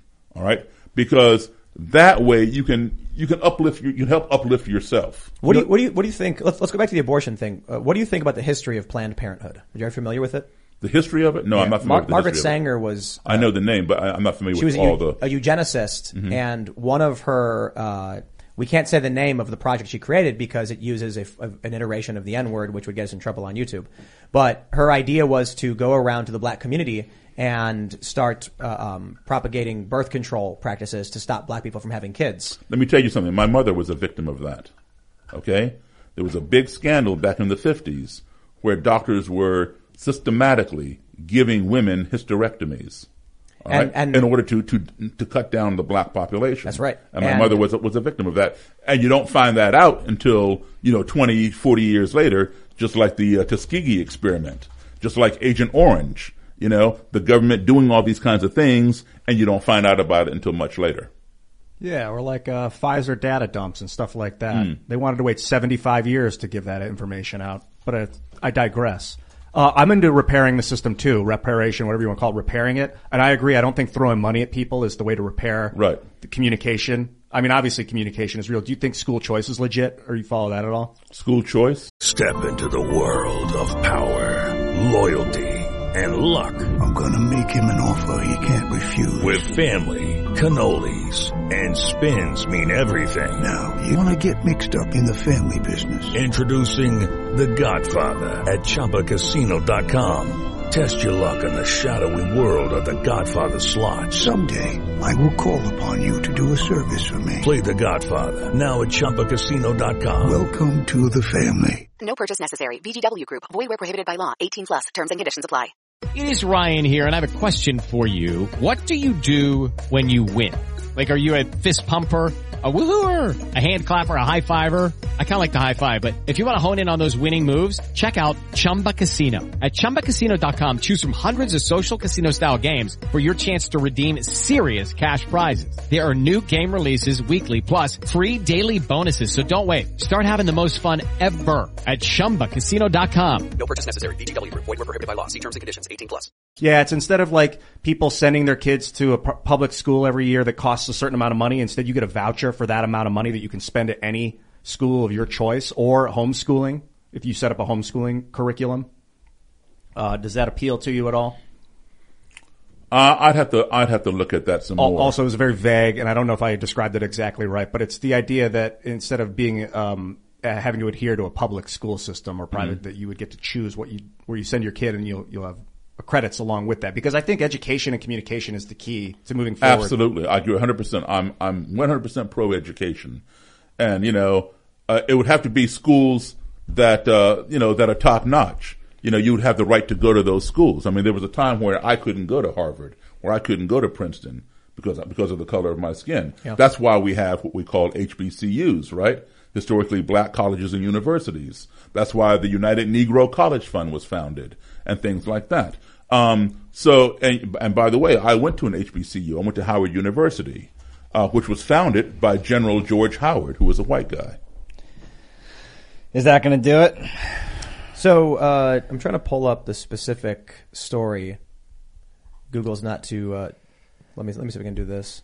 I, I, I did have another thing pulled up. I want to ask you about. Sure. I, I hope that YouTube can start to understand context Oh, of, can. of language. Well, I mean, we'll see if Well, they can. If if the algorithm detects the word that Daryl just said and demonetizes the video, that is What- just what- so what did I unacceptable. What did I no, do? it's okay. It's okay. Use you use the N word, which so No, let you Let- let- uh, let- N word. Oh, Let me let me let me ask you. Uh, we have a story from Independent. Harvard University will hold first ever black only graduation ceremony on. Uh, this is from May 2017. Do you agree with institutions creating racially segregated? No. So I, I, I agree with that. And this is this is not coming from the right. This is coming from. Like I said, nobody has a monopoly on stupidity. Let me. I wanted. I wanted to ask you about the abortion thing because it's big in the news, and this is a really fascinating one because one of the things we hear from a lot of people on the pro-life side is that the foundation of Planned Parenthood was eugenics, eugenicists who wanted to depopulate the black, you know, population community in this country. I just pulled up the. Uh, 1990 to 2006, it's a census, census government, uh, um, abortion demographic. And the interesting thing is that in- in 2006, for every 1,000 women, there were 14 abortions, but for every 1,000 black women, there were 50 abortions. So I look at this and I think So there's is an, that tribalism or is that racism? I think it's racism. Thank you. Both, probably. Absolutely. I think Racist tribals. I, I think when you look at the locations of Planned Parenthood facilities, they tend to be in black and Latino areas, not lower income areas. Just like um, when you look at all the advertisements and billboards um, for cigarette smoking and, and, and alcohol, usually in uh, impoverished black areas. Yep.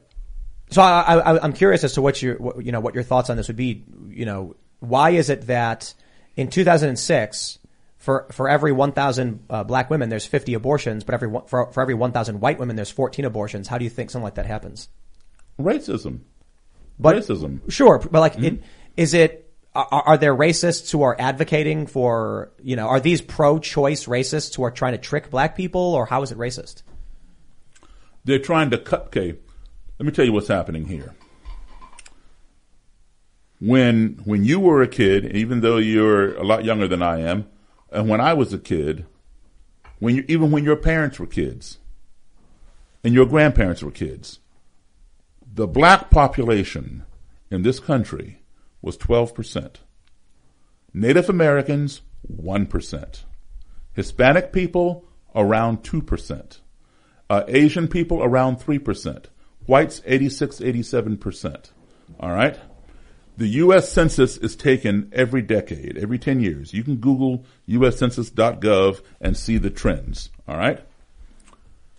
Today, black people remain just over 12%, like 12.9, 13%.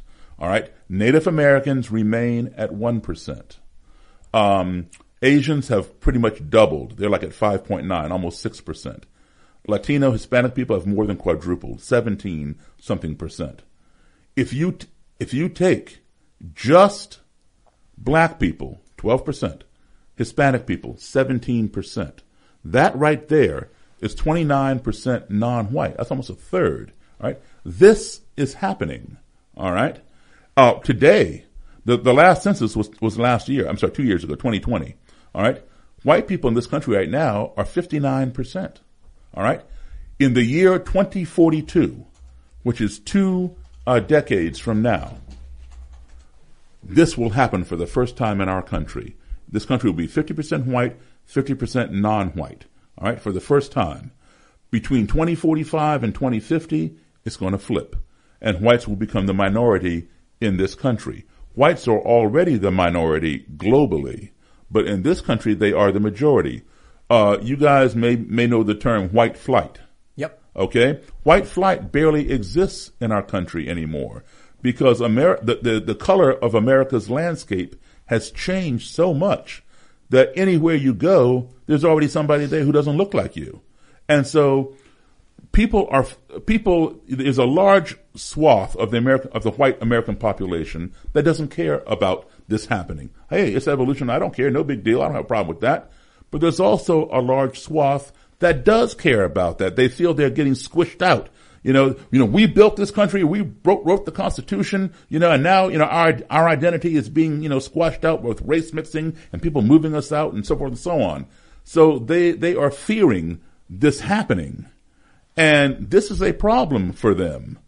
And this is why, you know, we're seeing a lot of these things, you know, that you're talking about. Voting rights changing. Um, and, and people, you know, uh, What- I'm sorry, go ahead. Just what voting rights in particular? Where they're trying to rewrite the voting rights bill. And, and what's going to be next? The civil rights bill, right? Well, I just asked because they're doing it everywhere, and it's the left and the right.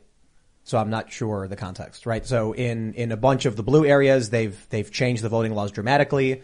Pennsylvania, there was a lawsuit where they ruled the Republicans and Democrats made an agreement on voting changes that was ruled unconstitutional recently. So you you you, we're seeing when you thi- when you have sat on the throne of power for 400 years, as white supremacy has sat there, it's hard to get off that throne. Okay, say as, as you know, some of us are musicians here, right? So if you have a number one hit, number one on the charts, you don't want to see yourself fall down to number two and number three and number four and then fall off the top 100. You want to stay at the top. So when you when you sat on the throne of power for 400 years, and I came here 400 years ago in 1619, all right? And you know, you you got you got a our, our last president sat on the throne of power for only 4 years, and he thinks he's still there. It's hard to give up power. But I, I, you're operating under the pretext that, like, what, what a lot of what we're seeing in modern politics from Republicans is due to them not wanting to lose white power. Yes. But but where where does that idea Now, come now from? I'm not saying just Republicans. 'Cause, 'cause, you, know, 'cause, you know, there are racist Republicans and there are plenty of racist Democrats. Okay. Do you do you do you agree with um, Harvard's affirmative action plans? what are they? So if I believe in affirmative education.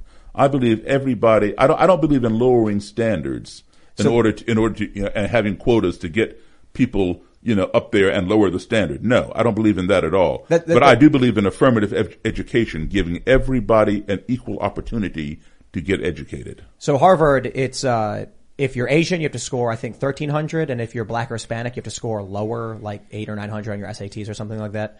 So they make it more difficult for Asians, and they make it easier for Black and Latinos. I think that's wrong. I, I think they should. I just said that. Yeah. Yeah, You know, right. don't- don't lower. Don't lower the bar. So Always this is keep the bar up. This is the, this is the issue I'm fighting when I say things like critical race theory should not be allowed in curriculum, But critical now, race praxis. but now let, us talk about what you just said. Okay, so I, I, I, I- I've sat there with neo Nazis and KKK people, etc., and I said, "How can you hate me? You don't even know me." And sitting two feet in front of me, well, Mr. Davis, you have to understand one thing. You know, you know, black, you know, black people are prone to crime, and, and this is evidenced by the fact that there are more black people in prison than white people. What he is saying is 100% true. The data shows that. The stat, the uh, statistics show there are more black people in prison than white people. So what he is saying is 100% right. But, so that justifies his thinking, you know, we need to keep black people down because they will, the crime will grow.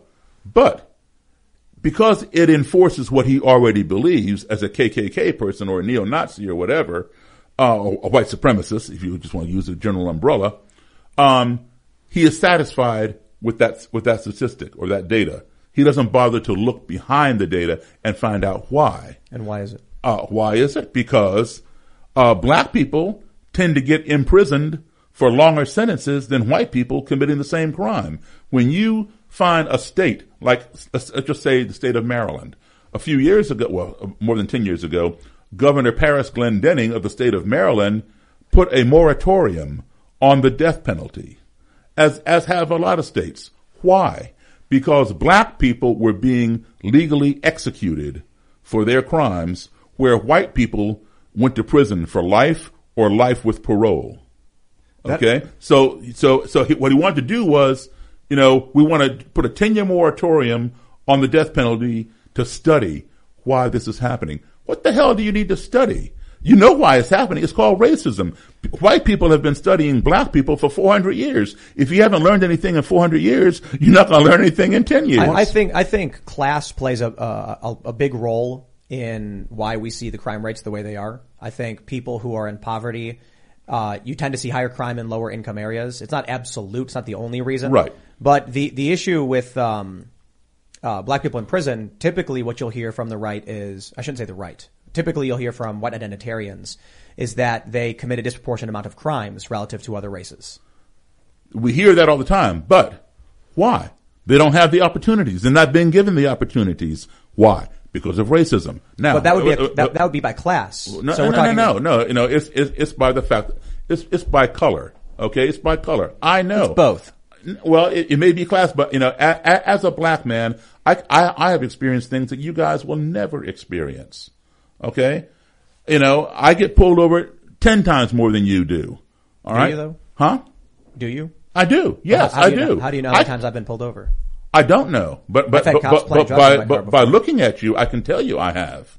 I have. Okay. I, I reject that on, this- on out, outright. well then, you well, then, well, then let, let, let's, let's go let, let's go and, and, and compare those times. Okay. And plus, I've lived longer than you have. You have, and, Okay? and you were around. Uh, t- t- Okay. To be fair, considering you were around in, in pre-civil rights era, I, I, I, I've been absolutely I've been pulled one. over just for having a white woman in my car for I no was- other I, reason. I've I've been uh, I've been pulled over and had cops plant drugs in my car.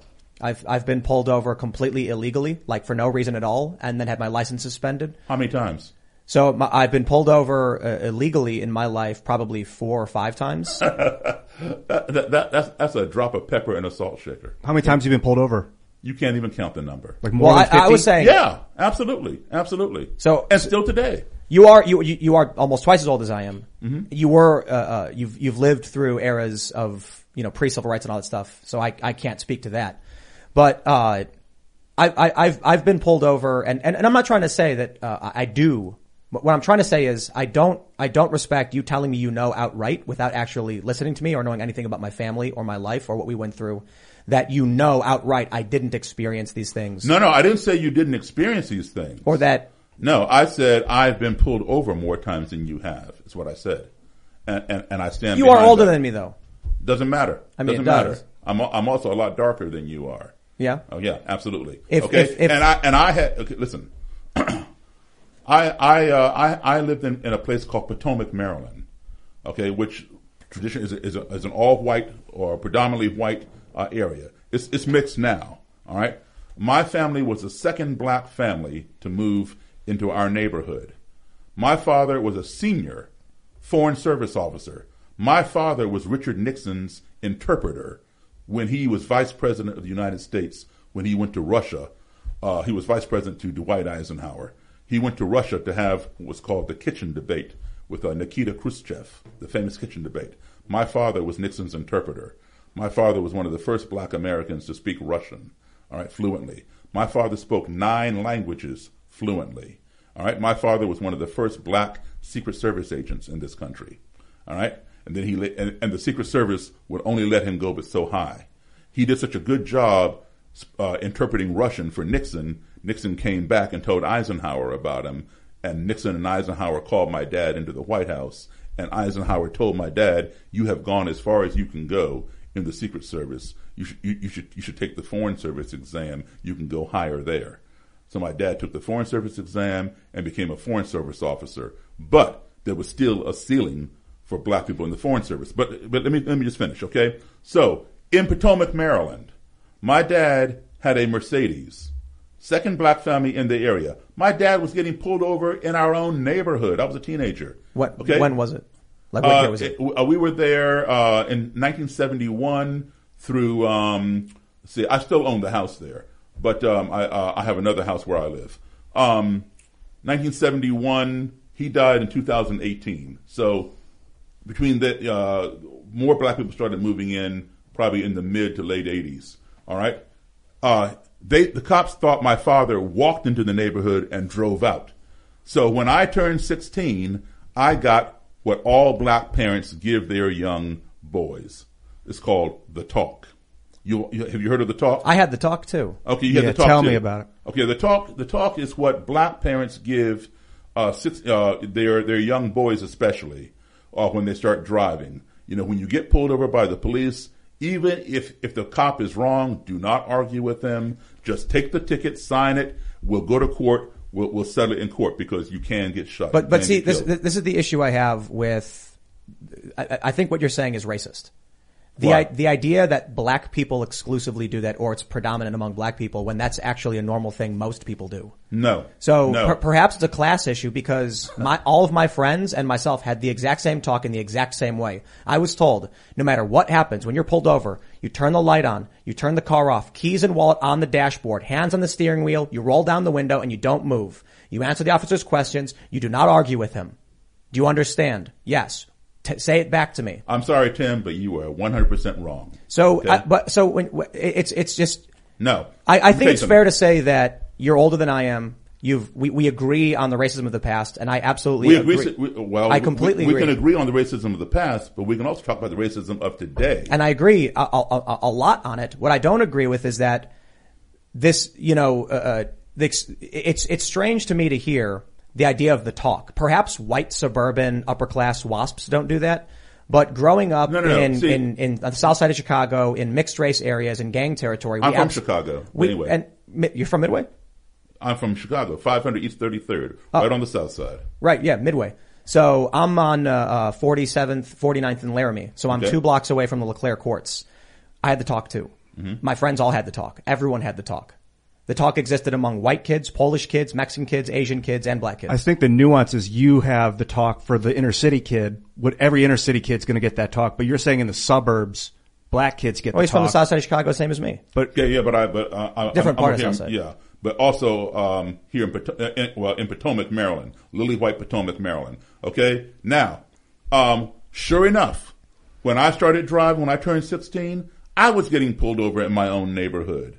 All right, um, I dated a woman in Luray, Virginia. Luray, Virginia is like. Are you all familiar with with Mayberry? No. no. Okay. You, uh, Well, there was a TV show called Oh, the, yeah. called the Andy Griffin Andy Show. Griffin, yeah. Okay. And Mayberry was just you know little little white town. Everybody knew everybody. Real small town. You know, no black people on the show, and um, you know, just super nice town. That is Luray, Virginia. You know, you hear the Luray Caverns, etc. So I began dating a white woman down there, and um, within two weeks, the Luray City Police, who did not know me from Adam, everybody, say, everybody knows everybody down there, went to her house and told her that I was a drug dealer. And she said, why? Why, why would you say that? He, no, he's not. Because he drives a black Lincoln Town car with dark windows. That was their excuse. Okay? Now, the- but, but let, let, let, let me get back to my conversation with, with the uh, Klan leader. All right? So he told me I'm a, I'm a criminal. He didn't bother to look in, into the background as to why these black people are in prison, more so than white people. Then he goes on to tell me that um, that that black people are inherently lazy. We don't want to work. We want to scam the government welfare system. We always have our hands out for a freebie. All right. So now I'm sitting here. I've been called a criminal. Been, I'm, now I'm being told that I'm lazy. And then he tells me, and then I've heard this many times thereafter from other Klan people, that black people are born with a smaller brain than white people. And the larger the brain, the more capacity for intelligence. The smaller the brain, the lower the IQ. And he says that this is evidenced by the fact that year after year after year, black high school students score lower than white high school students on the SATs. Again, he is 100% correct. Black kids do score a lot lower than white kids on the SATs. All right? Now, the data shows that. So it it uh, it enforces what he already believes about black inferiority. So he doesn't bother to look any further. But why is that? Well, where do most black kids go to school in this country? In the inner city. Where do most white kids go to school in this country? In the suburbs. It is a fact. Inner city schools are not as good as suburban schools. All right. There's not the opportunities. There's not the, te- the, the textbooks, the, the quality of teachers, etc. I can guarantee you black kids who go to school in the suburbs can score just as high, if not higher, than some white kids. And white kids who go to school in the inner city can score just as low as some black kids, if not lower than others. It has And- nothing to do with the color of the student's skin I- or the size of his brain, but has everything to do with the educational system in which that child is enrolled. I would also say I'm pretty sure the brain thing's is not true. Of course all. it's not true. ridiculous. But um, I, I, I find one of the things I find interesting is that the inner cities are all Democrat run and typically have been for generations. Chicago, for instance, I think for 80 years now or 100 years has been run strictly by Democrats who keep promising to solve these problems and never do. So for me, I was just like, these people are just lying about everything. And typically what they do just makes things worse. And then you look at the suburbs and they have a tendency to lean Republican, or at least they were for a while, till Trump came along, to be honest. And so I wonder why it is that the political party that keeps claiming, well, to be honest, not 100 years ago, but in the, in the past 50 years, these are the, this is 60 years, this is the parties claiming to fight for, the, you know, the black community, but continually just, th- just things just get worse. I Okay. mean, New right. York's, New York's a great example. Yeah. New York is Democrat, Democrat, Democrat. Sometimes there's a mayor who's Republican or independent, but it is overwhelmingly the biggest Democrat stronghold in the country. And it's where it's you also see the bigger city, the biggest city. in big city for sure. But it's where you get stop and frisk. It's where you get the, the, the complete disproportionate. Cops will give a ticket to a black guy drinking a 40, but they'll not to a white person drinking wine. I mean, these are, these are liberal areas, not Well, you, well, you know why why uh, why there's a higher penalty for crack cocaine than regular cocaine, right? Was it?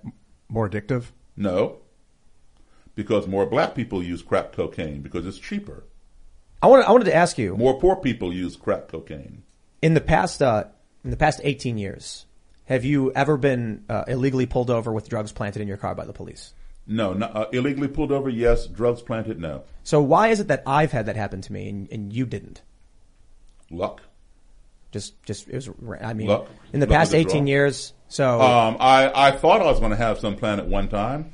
Uh, my band and I were coming home from a gig, and we got pulled over, and the cops uh, figured, you know, there had to be drugs in the drugs in the van because I have dark windows, you know, so people can't see in and see the drum sets and the amplifiers and whatever else is in there, right? Um, so uh, he starts making us pull out all the amplifiers, and he's like looking in the back of the amps, looking in, in the drum kit, in the drum cases. He was he was not satisfied that there were no drugs there. He made us wait 30 minutes while he called the canine a patrol.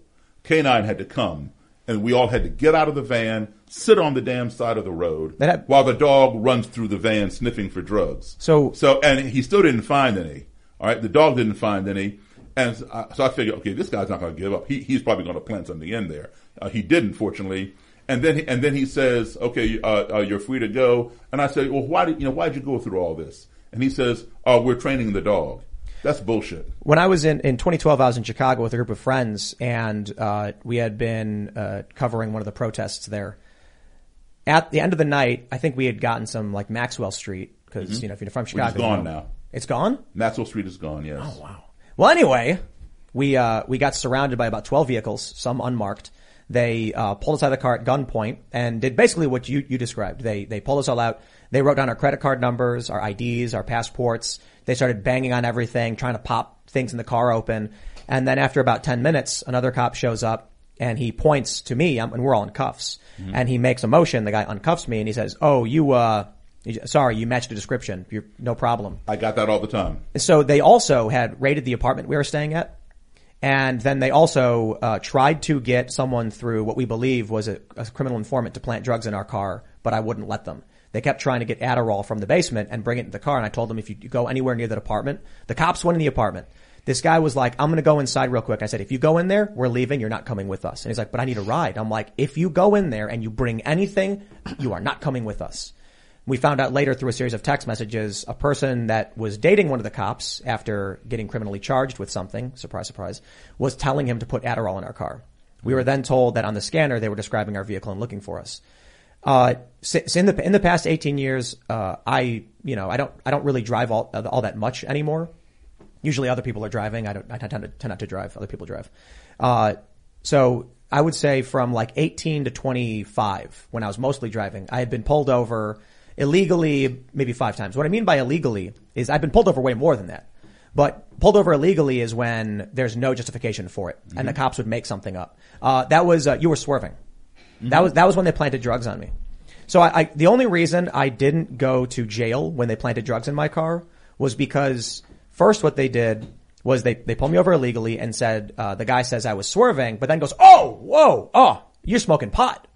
Which I wasn't, because I don't smoke, I don't have tattoos, and I barely drink. Uh, I mostly don't drink. And so they, out of the car, I say, okay, because, you know, I had the talk, hands on the steering wheel, I get out of the car, I keep my hands up. He immediately cuffs me, calls his partner, his partner shows up. First thing he does is go to my car and plants a nug of weed, takes it out within a, a few seconds and walks up to me holding it in his hand and says, what is that? And I said, I don't know. And he says, it's marijuana. And I said, is it yours? And he says, it was in your car. I said, no, it wasn't. And he said, confess that this was yours and this will all go easier on you. Mm-hmm. And I said, that's not mine. And he said, confess that it was yours or it's going to be worse. And I said, that's not mine. And then he makes a look. He walks back to my car. The other cop starts asking me a bunch of questions. I very much am just not saying anything. I was about 19 at the time. The cop walks back out. Surprise, surprise. He popped up in the glove box. What did he find? A firefighter emblem. My dad was a firefighter. He said, who's a firefighter, kid? I said, my dad. The cop takes the cuffs off, go home. And they get in their car and they left. Mm-hmm. The only reason they didn't decide to charge me with possession illegally by planting drugs in my car was because they found out that my dad was a firefighter and there's like, oh, can't do that. I wonder why it is I experienced that. I wonder why it is that I experienced the cops pulling me over at gunpoint. I wonder why it is that I was driving 10 miles under the limit on Lakeshore Drive in Chicago when I was exiting at Belmont Avenue, which is a 45 mile an hour speed limit, and I get pulled over abruptly as I'm exiting. And the cop says, you were going 20 over. And I said, "O- officer, I'm, I'm exiting. And he goes, tell it to a judge. And they suspended my license for that. I wonder why it is that I was driving to O'Hare Airport and I had a cop nearly rear end me. And so when I turned, when I put on my signal to move over to the right lane, he immediately flips the lights on and said, you started speeding the moment I came up on you. And I said, you, you, you I thought you nearly were gonna hit rear-ended me. me. And he says, tell it to a judge. Mm-hmm. And so I end up losing my license for years. Why did that happen to me? Was it because my family was poor and we couldn't afford lawyers? Was it because my car was a piece of crap 1989 Mazda 323 with rust all over it? Was it because they saw me as a poor person? Was it because they were racist and they saw me and just happened to know what my race may have been? I honestly have no idea. I, I, I, don't know why those things happen. I don't doubt anything that you said. I've heard those stories before.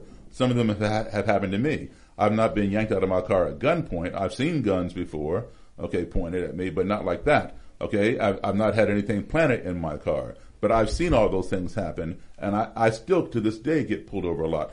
Look up. Okay, speak, speaking of Chicago, you probably never heard of this guy, but look him up. John J O N. Oh yeah. You know him? Oh yeah, we know John. Birch. I'm not saying I'm not saying racism isn't a real Right. thing or that racism wasn't affecting you. I'm just saying what what what you know ignites me in this regard is when I'm told by someone that I've had it worse than you because of my race, and it's like it may be that you've had it worse than me, but I I, I don't know. I'm not saying those things don't happen to you. Well, sure, but I, I don't know But, if but this, listen, this country is not only racist, but it's also based on a caste system. Okay? Where lighter skinned black people get better jobs. All right? Dark, the darker skin you are, the worse off you are. All right? I'm darker than you are. That- that- That's a fact. We can't, we can't even argue that. Okay? You look at, um, for example, you watch the soap operas from the from the from the 80s and 70s or 90s, whatever. All right, basically they all were white. It was always a big deal when one of the soap opera people on General Hospital or whatever uh, was going to have a date with a black girl, or some uh, white woman was going to have a date with a black man, or whatever. That black actor was always light skinned. All right. To this day, the only act, black actress who has received an Oscar for a leading role, leading role, okay, is Halle Berry. Halle Berry is a very pretty girl. She's a very light skinned black woman. All right. She is not the actress as, say, a Cicely Tyson was, or, or any number of other actresses. All right.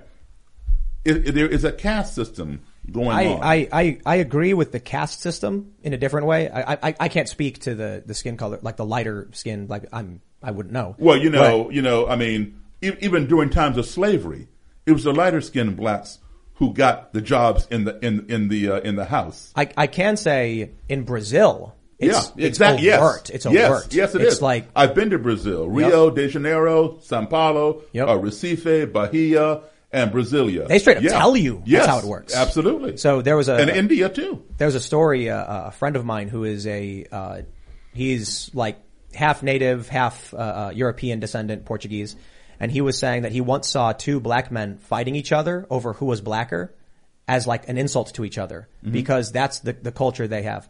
I will what I was what I will say about the caste system. You know, for me, I think a lot of this has to do. I think class is the bigger issue. Maybe maybe it's because there's a generational divide, and your experiences came from you know very much more racist eras, and mine is coming from an era when a lot of these laws were being sort of being, sort of being taken away and stuff, or for whatever reason.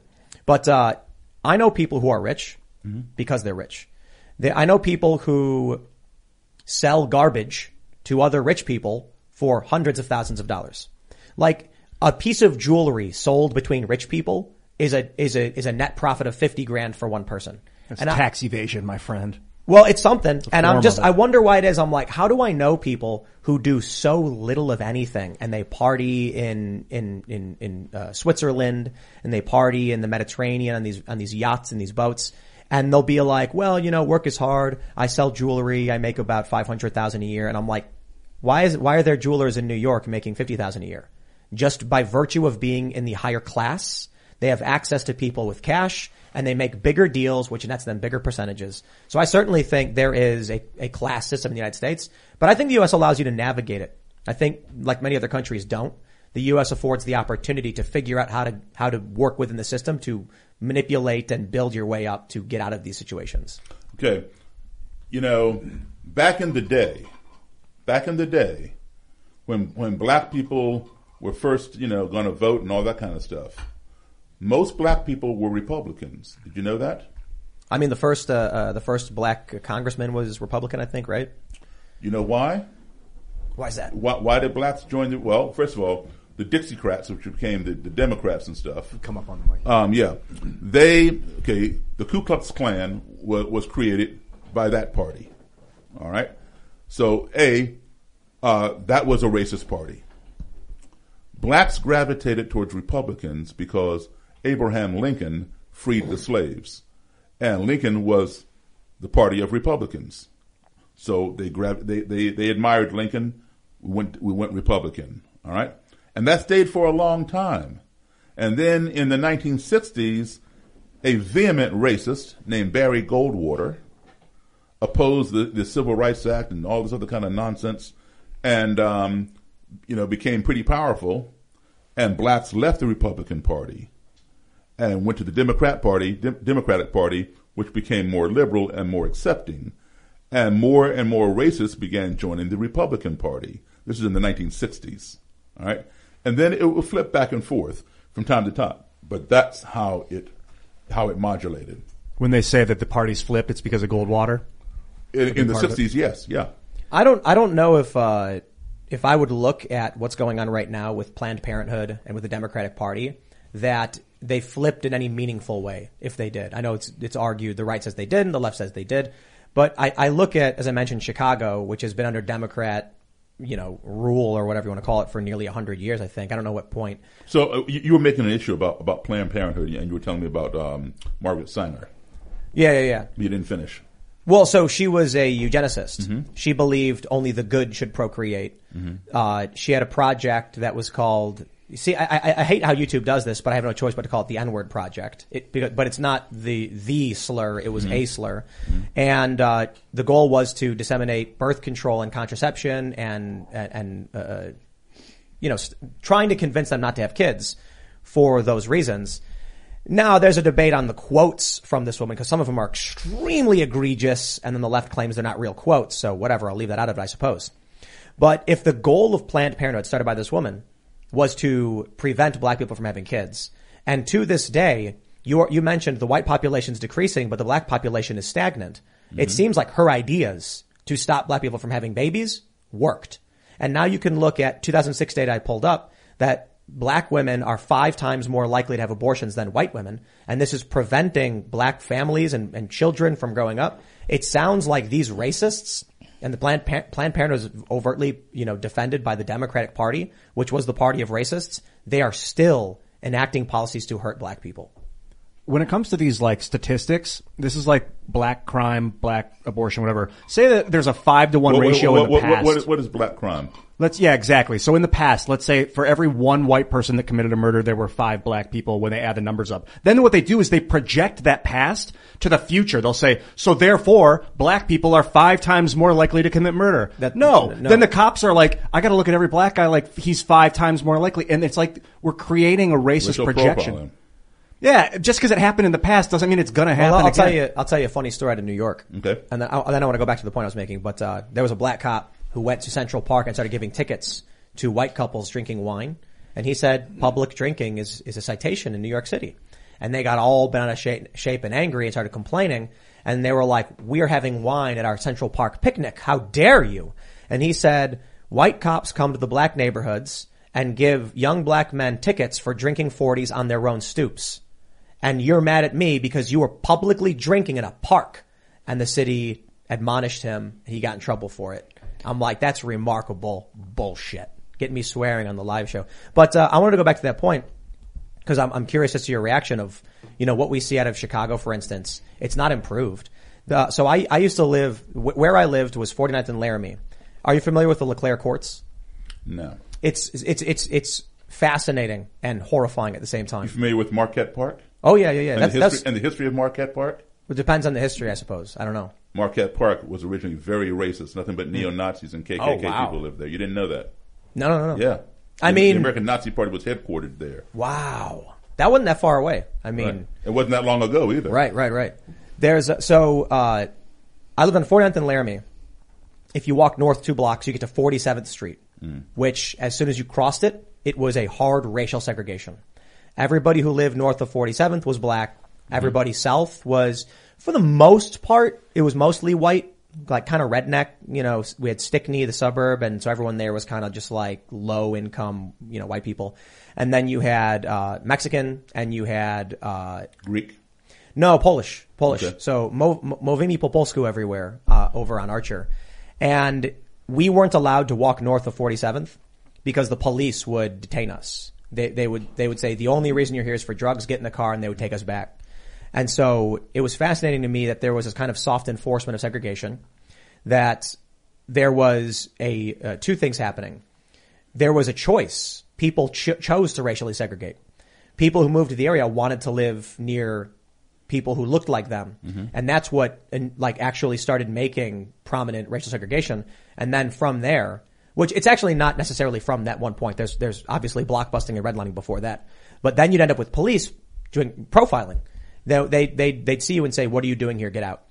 There were a lot of stories I'd hear from, uh, white friends of mine, like young girls. Older black men would stop them if they tried to cross 47th and they would say, young woman, you best not come here. You need to turn around right now. Because they would be in trouble, the black people. Well, no, no, no, because they were worried about what would happen to the white girls for coming into the black neighborhood. They were like, they're, you know, the, the segregation here, it's, it was violent. They- You know, back in the 60s, uh, Martin Luther King himself said Chicago was the most segregated city in this country. I think that's still true.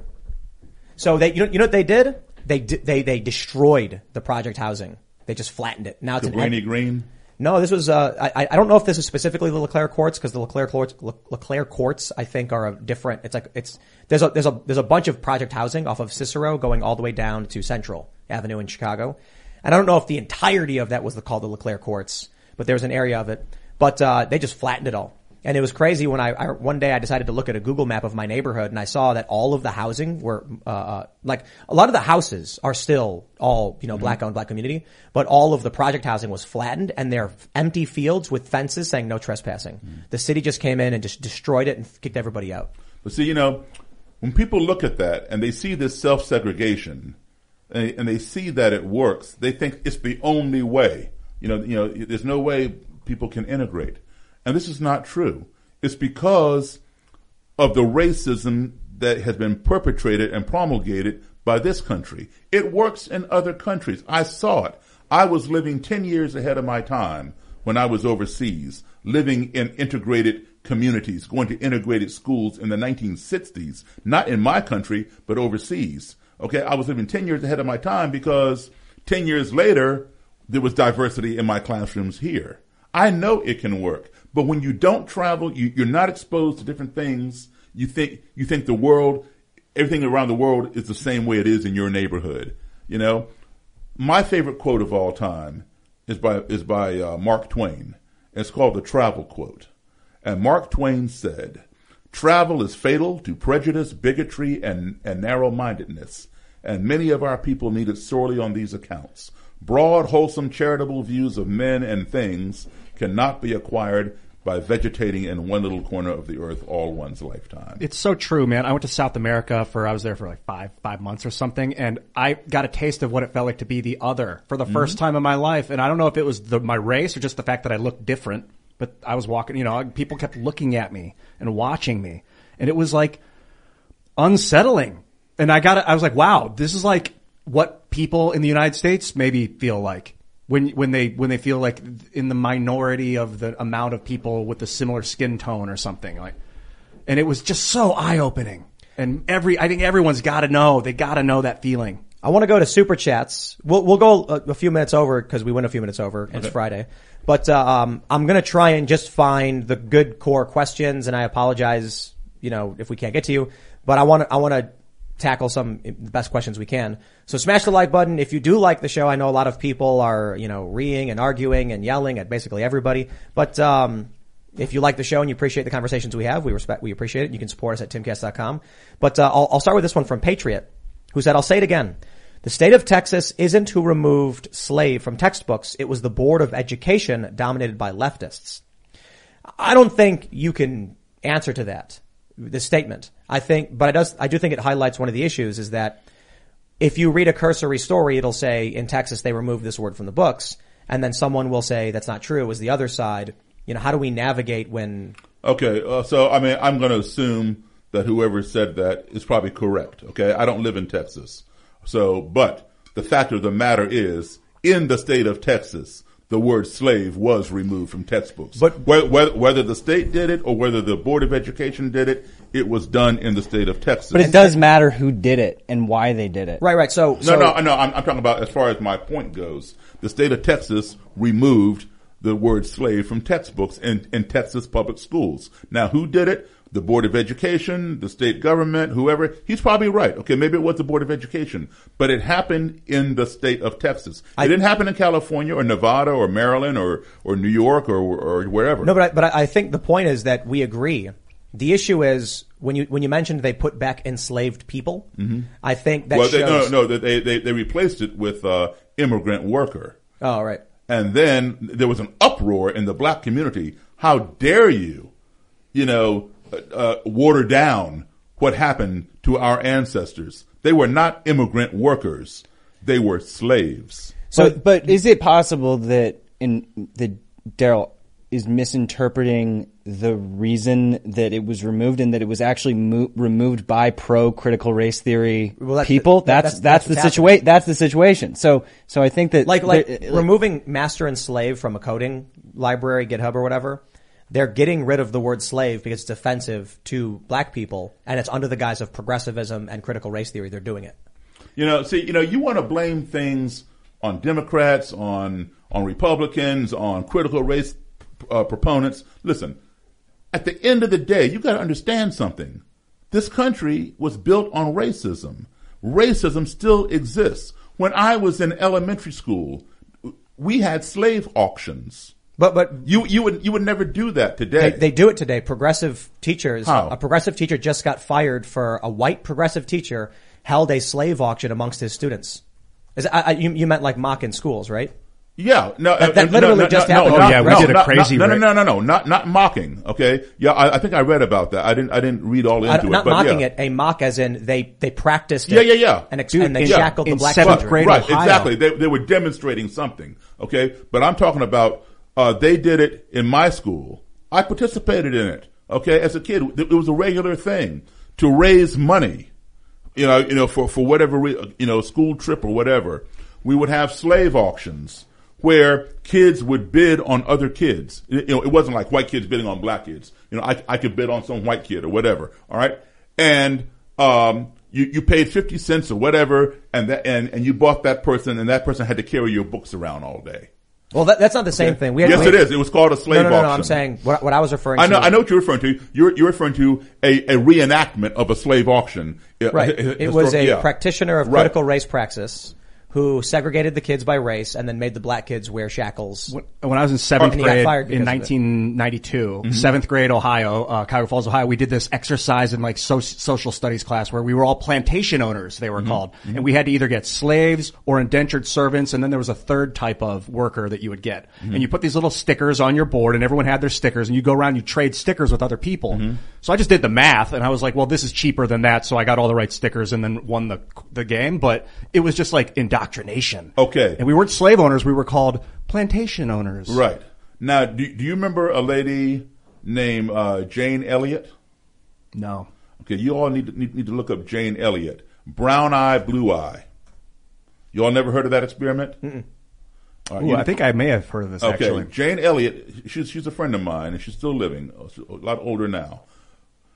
Back in the 1960s, uh, she's a white lady.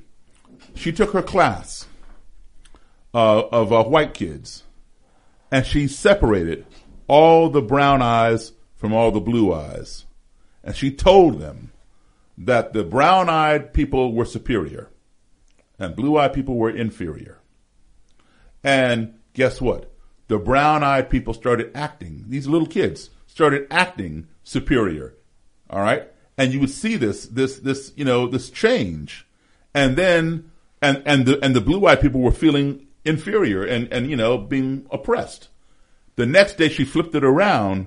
Oh, it's the blue eyed people who are supposed to be uh, superior and the brown eyes who are inferior. And they learn more about racism from that. And if you watch interviews with those kids today as adults, they say, I wish my kids could experience that in school. Okay. Let's- Jane Elliott. We'll read some more. The, the first thing I want to mention is uh, Trock says, "Where's James Lindsay?" Actually, if you'd be interested, I'd love to have a. Uh, James Lindsay knows more about this stuff than certainly I do. I think it'd be a fascinating conversation if you were interested. Sure, invite me. I'll be, I'll be happy to come back. That'd be Sure. that'd be great. We should we should love to. absolutely. I think James is probably. I'm always ready to learn. James is going to be listening to this, going, "Tim, no, what you're wrong. Ah, you've missed this point and this quote and this quote," and he's going to be saying things like that. All right, so uh, Dragon Stallion says, "Is that what it says? Dragon's Talon." Oh. Does your guest feel like black families who own slaves also need to pay reparations? John Casor was the first lifelong slave in the U.S. owned by a black plantation owner, Anthony Johnson. Do black families need to pay reparations? Those who own slaves. I didn't say any families need to pay reparations. I say the government needs to make those reparations. Okay? The people who own slaves are no longer here. I cannot fault you or you for what your great great grandparents did. All right? You need to know about it. You need to know it was wrong, but I'm not going to hold you accountable.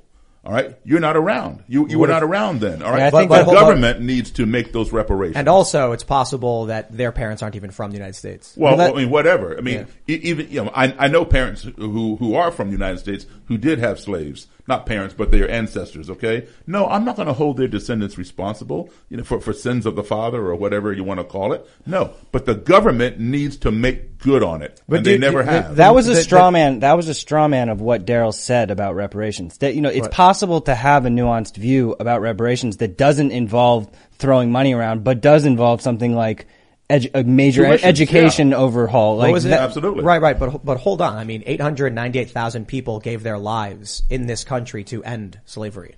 and what's your point? I, I mean, you mentioned the Japanese. No one paid. Like, the reason they get paid is because nobody gave their lives to stop that. It was wrong, and they stopped it. You're, you're, you're. This country is the one is the, is the country that won against slavery, that sacrificed nearly a million of its children, saying We, we, we "We're went gonna against crush this." slavery. You know, let me tell you something. Even today, when you go to schools in the North, when you study the Civil War, you are taught the Civil War was fought over slavery. In the South, no, no, no, no, no. It wasn't fought over slavery. It was fought over states' rights. Yes, it was fought over states' rights. The state's right to own a slave. They don't put it that way, but that's what it was. It's the same thing. This country is still fighting the Civil War, my friend. I agree. Okay. completely. Why are they still fly, flying Confederate battle flags? E- e- even most young white people don't even realize. You know they don't call it that down there. I know. They call it the rebel flag. I know. because they rebel against against wanting to give up their slaves. It's also the Civil War is also called the War of Northern Aggression. Right, exactly. And I've heard that Lincoln, it really was an economic war for Lincoln too. He wanted, Yeah. he couldn't let the states go, uh, take all that money away from the, so, but he said the best way to rally people is to say it's about slavery. And then he also deep down wanted to end slavery. So he kind of tweaked the message. I've heard that. I don't know. But you know, they're still fighting that. You know, you know, fly, flying um, Confederate flag, Confederate battle flags. Okay, the, the the crossbar and stars that you know that you all call the Confederate flag is not the flag of the Confederacy. That is the Confederate battle flag. That is the flag that flew in the Civil War to battle to maintain slavery. The flag of the Confederacy are the red and white stripes with the blue square with the circle of silver stars. That is the flag of the Confederacy. That crossbars and stars is the Confederate battle flag. But a lot of people want to call it the Confederate oh, flag. Oh, that's awesome. Yeah, Okay? it's true. I just looked it up. Yeah, exactly. Okay, so We How- have, a, huh? I was going to say we have a. Re- I was, I was going to. I didn't know if you were done with your point. I was going to read another comment. Okay, good. So we have a, a few that are that are bringing up uh, French people owned and sold slaves in Haiti, and Mark says this man has never heard of French colonies or French Africa. Ask what happened when French African soldiers were brought to Europe in World War One. The accusations made towards them, racism is the unknown. Okay, let me, let me let me correct that man right there, and I hope you're listening. Listen, son, I lived in French West Africa for for uh, for six years. I lived in Guinea. I lived in Senegal, both which were colonized by the French. So yes, I do know about French colonies. All Shout right. out to French Indochina Burma. I'll try to find another one. I just was looking at how the Europeans split up Africa, man. They, in like the late 1800s, early 1900s, and before that too. It it was just all, it was just a race to colonize and, and enslave the entire continent. So Colin Burke says one of the bigger problems with reparations that more than 80% of even white people moved to the U.S. much later after slavery and half near the end of Jim Crow. So do you call them ancestors or Do you call them? Listen, like, like I said, I go back to my point. Whether you moved here yesterday or whether you moved here 500 years ago, nobody is still living today who owned any slaves. All right. So I'm not faulting the descendants of uh, of slave owners. I am not faulting people who came here yesterday. I am faulting the U.S. government for not doing what they what they were supposed to do. They gave Japanese Americans reparations. They gave Native Americans reparations. They they promised uh, black people uh, 40 acres and a mule and have done nothing. They haven't even apologized. That's what I'm holding accountable. The majority. Do you know what the? uh, Without looking it up, do you know uh, uh, who makes up the, the majority of white Americans in this country? What do you of, mean, of who? what of what descent? Irish. No, No. I, that was my guess. No, German. German Americans are, are are the largest white majority, followed by British Americans. Oh yeah. I'm German. Well, I'm American. But Yeah. uh, some some drunk boxer was German in my history or something. I, I think Daryl's like envisioning of reparations is actually much more moderate than people might think. In like in terms of pure acknowledgement, I th- it seems like that's what you're you're getting at, Daryl. Like you're not necessarily like uh, people people like to have different definitions of what reparations are, and you're more so saying you just want clear acknowledgement, which you think. Well, no, I want I want an apology, and I think people who have been disenfranchised, uh, held back, and things like that should get something. I'm not saying throw money to them. I'm saying there should be government vouchers for for education, for tu- for college tuitions, things like that. That you know that that we were denied in the past. Well, You so- know, even even after slavery, we couldn't go to Princeton. We couldn't go, go wherever So you're, you're saying based on race. based on race. So what happens in, say, the mixed race areas of South Side of Chicago when all of a sudden half the people get vouchers and the other half don't? They're all in the same neighborhood, same economic status. If you are the descendants of slaves, you should be entitled to that. Okay? Like if you are the descendants of Native Americans, you got one eighth or one sixteenth of Native American blood in you, you can get something. If you, if you are a survivor of the internment camps or your, or, or your descendants are of the Japanese internment camps, you can get something. Okay. So descendants of slaves should be entitled to what they were promised and they never received, just like um, the the uh, the courts awarded the the uh, the survivors of the Tulsa uh, race massacre and their descendants something, and to this day they haven't got it. So, so my question was, what do you think would happen to the mixed race neighborhoods when only half the people get vouchers, get some kind of benefit or resource? Nothing would happen. Why, why would anything happen? If if they're not entitled to it, they're not they're not entitled to it. Should should should some I suppose guy- I suppose it's like Well, wait a minute. I mean, listen. If somebody came over here yesterday from Nigeria, okay, yeah, he looks the same as I do, but he's not entitled to what to what I to, to what I should get. He didn't go through that. His, ancestors didn't go through that. Okay, so it's just like you know, somebody comes over from from Japan tomorrow. Do they get something that that's owed to to the uh, survivors and descendants of the people from the Japanese internment camps? No. Let's say somebody is the uh, uh, descendant of uh, a, a, a man and woman come from Afghanistan with a, with a child after their country was completely just destroyed, and that kid is in, in, in living in poverty in a neighborhood, and then all of a sudden the government comes in and hands out checks based on race that they're not entitled to, and they say, well, your oppression doesn't count because we're only talking about other oppression. The issue I have with race-based distribution of resources, one, the resource has to be paid for by somebody. The government doesn't have money. The government taxes the people, and then the it uses the people's resources to distribute where it wants to. I think the problem is the problem is if we, we use race-based programs to give people money, it's just still why, racial segregation. Why, why is it, Tim, that you know you haven't said anything about that as far as Japanese people go? Okay, they're still getting. Uh, they're still entitled to money, and they. But I- but I did. Yeah, but hold on. I did They, they that. can still they can still get money. Yeah. Native Americans to this day can still get money. Okay, how come I can't get money? Okay, N- n- not not that I'm going to to go to go look for it or whatever. Okay, we have been denied it. So you're okay with this group getting it. You're okay No, with that group getting it. But but now Never- when it comes to that. black people, now you come up with all these excuses No, about so and so died in the war. You know, isn't that enough? Or no, they you know they should not get money because this person isn't getting money. No, ha- I, I didn't say it was okay that we're giving people money f- based on race. I think it's wrong to get. dis- I, just, I literally said it was wrong to distribute Not, resources not, based no, no, no, no. Listen, I'm not saying give people money based on race. I'm saying give money people based on the crime you committed against them. What if so? Like so? So if they have one ancestor who was enslaved, If they had one ancestor who was enslaved, are they entitled to it? I would say so. Yeah. So you're, Okay, you'll, but- but you'll, you'll end up see- seeing a lot of white people get those vouchers. Huh? You- You'll end up with a lot of white people getting those vouchers. There weren't that many white people who were enslaved. No, Okay? there, but there are white people who are the descendants of slaves.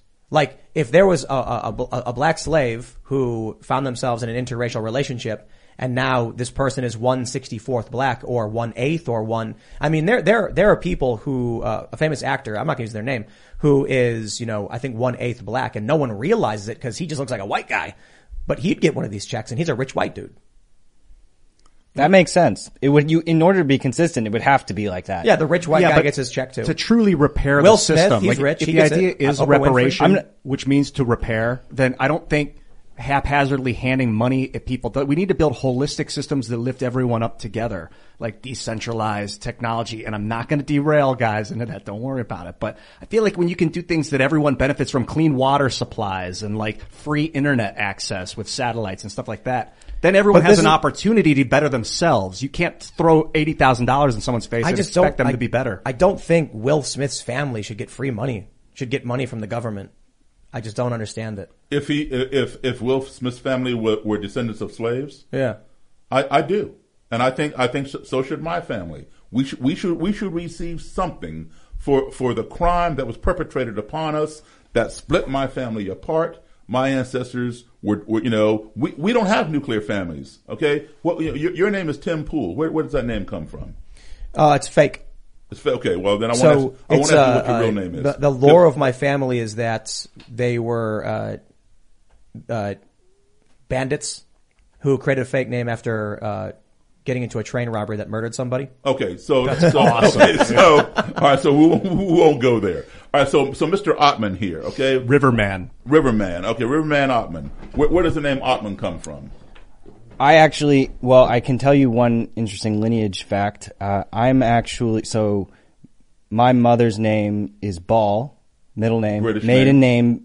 Ball. George Washington's mother, Mary Ball. Mhm. So I'm actually, uh, George Washington is my direct cousin, seven generations removed. So Rufus That is Putnam what is it my is. dude. It's a British. It's a British. Ball is a British name. Yeah, but I, I'm, Okay, I'm so a now, mutt. I'm a my- mutt. my- huh? I'm a mutt of Well, all okay, of well, whatever. Okay, so this man right here can go to Britain and find some balls and find some people, some balls who are related. Oh, you know he will. We're kids. We're children. We're Lots of them. There's a lot Okay, of them out there. I'm sure there are. I got a couple of them. Now, um, he can go there and find some balls that he is distantly related to. All right. My name is Davis. Do you know where the name Davis comes from? Jefferson Davis. I have no, idea. Okay. Davis is a Welsh name. All right. Do I look Welsh to you? No. Okay. The name, okay, slaves took the names of their plantation owners, their owners, okay? If they, because the, the, the plantation owners could not pronounce their real names, number one. All right. So, you know, the name Davis came from the Davis plantation in North Carolina. All right. Now, if they did not like their plantation owner, and most of them didn't, they took names when slaves were freed. They took names of people that they did like, or people who had higher uh, positions, like presidents Or freemen, right? and freemen. Okay, now most people that you find that you see today who are named Jefferson, or who are named Washington, or who are named Lincoln, are mostly black people. Yes, there are some white Jeffersons. You know, a few, a few white people named Washington, but I'll guarantee you, nine out of ten people you meet with the last name of Washington or Jefferson is going to be a black person. Okay, So- and they took that name because their names were stripped from them. All right, their their their mothers and fathers were. We, we didn't have nuclear families. Okay, I cannot. You know, I I lived in West Africa. I lived in Senegal, where Goree Island is. Goree Island was where the slaves came from. They they were locked up and chained in Goree Island, put on the boat. All right, I've been to Goree Island. I've seen those slave quarters. All right, I cannot go to Senegal or West Africa and find somebody named Davis. I can go to Wales. I played in Wales with my band. Okay. And just uh for fun, I said, anybody out there named Davis? Half the people start screaming. The name Davis in Wales is as popular as the name Smith is over here. So I'm like, hey, cuz, how y'all doing out there? You know? So we were stripped of our identity. We can't get that back. But we are owed something for the crimes perpetrated upon us. I'm gonna uh, uh, I'm gonna read uh, some critical ones. I think some of the others were already critical, but uh, this one's just overtly critical. Deli Opla says this conversation has been really effing disappointing. Daryl's antics today have done more to radicalize me than de-radicalize me. Well, apparently he's already radicalized. I think Well, that it's, right. it's undeniable that this is exactly the type of conversation that needs to happen. And the fact that, you know, Tim, you're get like, I saw the SPLC thing coming out, like, for, for, for them to accuse your show of not having cross spectrum conversations is completely ridiculous. This is that. Well, that's why the smear was like he gets bad super chats sometimes, and it's just like the Southern Poverty Law Center tried. They don't like me either. Yeah. You know, did, did you ever see uh, my documentary, Accidental Courtesy? No, no. Oh, you should check it out. I, I know that uh, there are a lot of people on the left who don't like you. Yeah. And I think I think it might be because you've you've actually helped to de-radicalize people. I think these these nonprofits that make money off racism don't want racism to go away. Here, here's what I think. I think there's a generational difference between us. We've we've we've talked to uh, a couple other boomers, you know, uh, uh, in the past, and it seems like the way we consume as millennials and younger information. You should ask that guy why is he radicalized in the first place. I'd be interested in his response. Well, it's because when you look at the the older generation, it seems like they've abandoned the millennials. That's how it feels, I think, to a lot of millennials. They uh, we recently had a guest who said feminists are not pro-war. And it's like here we are as millennials online talking to millennials, and the fe- feminist millennials are all overtly the Ukrainian flags, defending intervention, defending NATO's intervention, and we're like, we don't want this. The boomers in their world is completely different. Little stink bug. Yeah. So I think for a lot of people, it feels like when we hear from the older generation, they're detached from the world we live in and they don't understand what we're experiencing. And so it, frustration. It's- yeah, it's- frustration. It's funny and- because you know you say that, but I can say the same thing.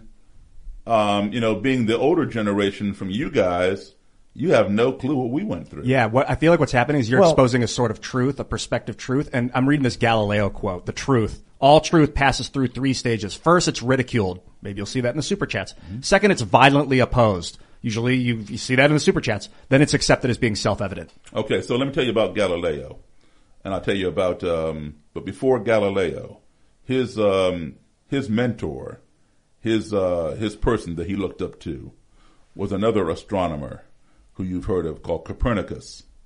All right, Copernicus said that the Earth revolves around the sun. Okay, that is a um, a heliocentric uh, theory.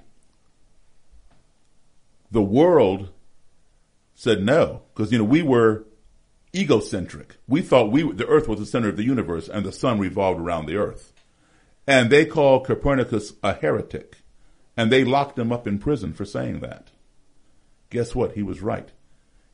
A hundred years later, Galileo Galileo comes comes along, and he had studied Copernicus, and Galileo came to the same conclusion that we are not geocentric, we are heliocentric. All right, and the Earth revolves around the sun. All right, they called him a heretic, but guess what? Galileo was right. I want to read the super chat. Uh, Kid Funky Fry says, I think my great great grandpa who was blown apart to free the slaves was payment enough, especially considering I or no one in my family has ever owned slaves. So there's a couple of questions I get out of this. This is interesting. So if this man is telling the truth and his, uh, an ancestor died, uh, to end slavery and his family never owned slaves, if we do reparations, should we also create an exception that anybody who is who is uh, not descendant of slave owners is exempt from the tax that would fund the reparations? Anybody who is who is not a descendant of slaves Would have a tax credit exemption from any taxes that would go towards reparations. I'd have to think about that. But I, but you know, it doesn't matter. I, I'm not, I'm not, I'm not saying, you know, it doesn't matter that, that his ancestors died, uh, fighting in the Civil War. Okay. You know, you, you, you go and you fight for your country. You go and you fight for your land. Like, listen, an American just died the other day over in Ukraine. Okay. That was his choice to go there and fight. All right. Uh, so do, you know, does, does his family get uh, some kind of reparations? You know, I, I don't, I don't think so. Okay. We fought against Japan. Do do these people these people still get uh, reparations? You know wh- why why is it cut off uh, when um, Oh, when black people don't get don't get any reparations? Black black people who are descendants of slaves. That is the racism, and I'm calling that guy who just wrote you a racist. Why is he racist? Why is he racist? Because he does he does not see the racism that was perpetrated by his country against people like me and my ancestors. Thank you for your grand for your great grandfather's service for fighting in the Civil War against slavery. But if you can't see that black people in this country have not received the the same um, apology for one and the same reparations for another that Japanese Americans have received and that Native Americans have received, Well, I don't- something is wrong. You're think- blind. I don't think he's saying that. I think he's just saying that for you to say that he should pay. I didn't say he should pay. What did I say? I Well, said well, the well, government hold should pay. But the government takes money from him. The- listen, we all pay taxes. Right, right, right. So if the, so if we all pool our money together for say the common defense and services, and then you step up and say, I want to take from that pool because of reparations.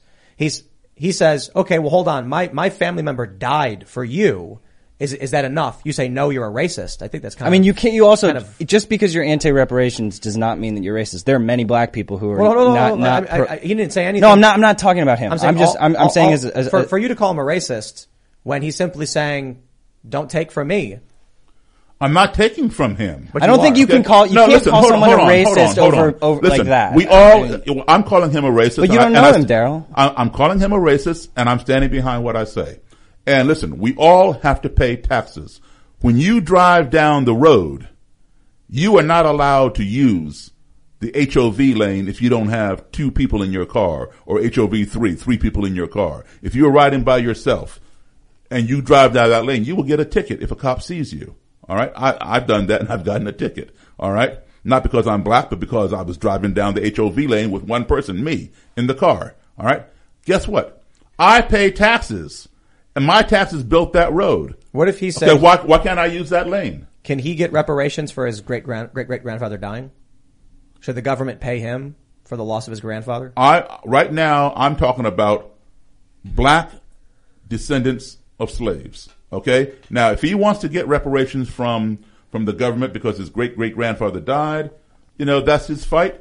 Convince me, and I and I and I will stand behind him. Would you think that if he went to the government and said, I should, and the government said yes, and they took tax money and gave it to him, tax money that you pay, would you be okay with that? Not if I'm not getting any reparations. No. Well, then why should he, after his great grandfather died, well, think you, that he you, should miss, give his you're tax? miss- You're missing the point. Well, I- I- because because when it comes to giving black people something, you all are saying no, cut it off here. No, no, it stops here. we're not. That's not. bullshit. Because you you've already acknowledged Japanese Americans are getting it, uh, Native Americans are getting it. So what that- is I the said It was problem? wrong. I said it was wrong. Well, whether it's, well, whether you say it's wrong or not, I said it- racial disbursement of money hold on. wrong. Whether it's whether you say it's wrong or not, it's happening. What are you What are you doing to stop it? I, I do a show where I say it's wrong. Oh, that's not stopping it, is it? I mean, I vote. It inspires other people to vote. It's, it has an influential impact on people sharing Uh-huh. ideas. Well, the, we well, the- allow well, the- people the, to the point talk is, to us and share okay, I their tell you ideas. what. Once, once everybody, okay, should should the people who who um first first of all, hold, hold. Should, should the descendants of the Tulsa race uh race riot, the the Black Wall Street descendants, should they get reparations? I, I, from the people who committed the atrocities, maybe people in that in The people who committed the atrocities are dead. So then, what do you do? Do you punish the living, the sins of the father? See, the issue I have with this is that Did I, did I say punish? What, what did I say? Well, I, I, I, the money I, I said specifically the sins of the father. who is paying for it? Who takes? Who, who the taking U.S. government pays for it, whether it comes out of your taxes or whether it comes out of their Fort Knox or wherever it comes from. The U.S. would come- government pays for It it. would be the Federal Reserve. They'd print a bunch of money and then it would cause Yeah, inflation. right, And right. That's, I think why they haven't done the it. poor. Yeah, well, well, you know what? Why didn't people think about that before when uh, when when they were murdering uh, Indians and murdering? But those uh, things are all bad. Like Yeah, the- yeah, the- but, but, the- but the point, but the point is, but the point is, you keep driving home. This, this is where I draw the line. You know what you're saying, Tim, is racist, whether you are or whether you're not. I think it's you're racist. racist. Well, that's fine. You can think whatever you want to think. I don't care. My point is, when it comes to uh, uplifting black people, the line is No, drawn. nobody, nobody said that. I, did I say anybody said it? You I- said we all did several times. I said what you're saying is wrong. But- I said when it comes to uplifting black people, the line is drawn. When it comes to uplifting this person, that person, that person, I it's already been done. I wasn't It's alive. Being done. I wasn't alive. It doesn't matter whether you were alive or not. when- it happened. So I wasn't alive when they interned Japanese people. My family actually suffered because I come from an Asian background and they were spit on and treated horribly. No doubt. And uh, the only thing I can say is that I was born into a world with problems and we advocate for solving those problems. But I don't think that racial policies solve those problems. I think that's what we're fighting against. Yeah, I'm we're fighting against the government creating racial segregation because we want people to come together and live together and work together. And so what we end up seeing is Okay, so how do people come together when this person has ten dollars and that one only has fifty cents, and, Well, this, and this one keeps well, getting ten dollars and that one only gets. Well, so this 50 is why I said I think it's a problem that they disperse money based on race. I wasn't alive when they started. I didn't say disperse money based on race. I said disperse money based upon those people who suffered from crime due to racism. Okay, but that, that but that means white people, a lot of white people, a lot of white people committed those crimes. No, they'll get the money. A lot of white people who are overtly white with blonde hair and blue eyes still have slave ancestors. I'm not saying millions. Then fine. Then but I, fine. I just, I just don't agree with giving white people reparations. No, you want to give people opportunity, not money. Money could be part of it. Did it I say money? to- I- No, I no, said you even said it doesn't have resources. to be money. Right. Re- Right. Resources, like the idea that we're going to try and like, you're going to see some, you know, rich white family who's like, you know, actually one of our ancestors was a slave. We're 164th and that person was a part of our family. And then all of a sudden this waspy family is like getting a voucher for college. Yeah, that's what I want to avoid. I think that the only way we can do it is uplift everyone together. I think if you can create software or some sort of technology that allows people with or without money to create a business, to start their own entrepreneurship and get subscriptions from people, then you're uplifting everyone because a lot of times it's the poor that are suffering right now. If someone's like you said, you wouldn't take money if there was a system like this where they're handing out checks, or you just said earlier you wouldn't. I don't know. Right. Because you don't need it. But these What- people what- that need it, what- they need opportunity. Well, what about, what about, uh, tax credits? What about like a tax uh, break or something like that? There are many different things that, that can be um, given in in lieu of uh, of money. Maybe a tax credit, maybe a tuition. You know, I'd have to think that through, or have other people who have more intelligence than I do think it through. All right, but something needs to be done, and nothing has been done for the descendants of slaves. That is my point. Okay, something has been done for the descendants of Native Americans. Something has been done for the descendants of Japanese Americans, but when it comes to people who look like me, the line is drawn. We have never even received an apology for slavery. telling me slavery is wrong, well shit, so what? Okay, yeah, it's wrong. But telling me we're sorry it happened is a whole different thing. Is affirmative action something to assist in this in this way? It's it's it's overtly race based. Uh, uh, affirmative action has many different definitions, just like critical race theory. I don't, like I, like I said before, with affirmative action, I do not believe in lowering the bar of standards. I believe in keeping the bar up and people aspire to hit that bar, not lower the bar so people can reach it. Keep it up. I believe in affirmative education where everybody has the opportunity to better themselves and go out and get better jobs. Okay. As you mentioned, give people opportunities. They don't have the opportunities if they, if they're not educated. When, when I think and, about and, and even even those people who are educated, like myself, okay, I still experience discrimination when it comes to jobs. Yeah, people need to learn how to run their own business as a young kid, regardless of where they go to school or their age or any of that stuff. People need to learn that stuff. You know, when I think about apologizing for slavery, I have a hard time be doing it for real because it's horrible. Like to enslave humans is horrific. The Uyghurs in China, that's horrific that this computer was made by slaves in part. But like, if it hadn't happened the way it happened, we wouldn't be here. And that, I like that we're here. So I wouldn't change it. I mean, maybe if I could go back and say, no, it, it wasn't a slavery. Maybe it would have been conquered by, you know, the Mexicans or the Portuguese or like, who knows where we'd be. So it's, that's why I have a hard time just outright giving like a genuine, like, I'm, I'm sorry it happened because it, it didn't happen to you. Um, so I want to apologize to, if I saw somebody, I don't know, man. Um, getting beef and- all right, all right, let, let, let, let me let me give you an example of something. Okay, true story. I was giving a lecture at uh, at Michigan State University some years ago in Lansing, Michigan. All right, and um, this uh, white girl, you know, we we're talking about apologies and stuff, and she says, you know, wh- why should we apologize? Now she's she was not a racist. Okay, what she was saying was racist, but she was not a racist. I could see that. She's like, why, sh- why should we apologize? I mean, I wasn't around when slavery was happening. Nobody in my family owned slaves. Uh, why should I apologize for what my great, great, great ancestors did? You know, I, I, I wasn't responsible for that. And I said, the apology is symbolic. Nobody is around. All right. Just like, you know, you give medals posthumously. It's symbolic. All right. People cannot move forward until they have received an apology for wrongdoing to them. And I said to her, I said, listen, it, it was in November uh, when I was lecturing out there. Um, I said, okay, let's say I'm a student here at, uh, at, at, at, uh, at Michigan State. I said, and I live in the dorm and I, and I live, you know, on the East Coast.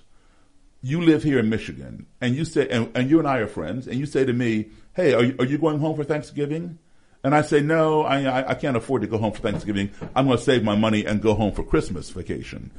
Okay. And, and then, and then you tell me, oh, well, you know, my, my, my, my grandparents told me, you know, if I wanted to, I could ask some of my uh, students, you know, who weren't going home if they want to come over for Thanksgiving dinner, you know, would you like to come? And I say, sure. Okay. So now I'm invited to her grandparents for Thanksgiving.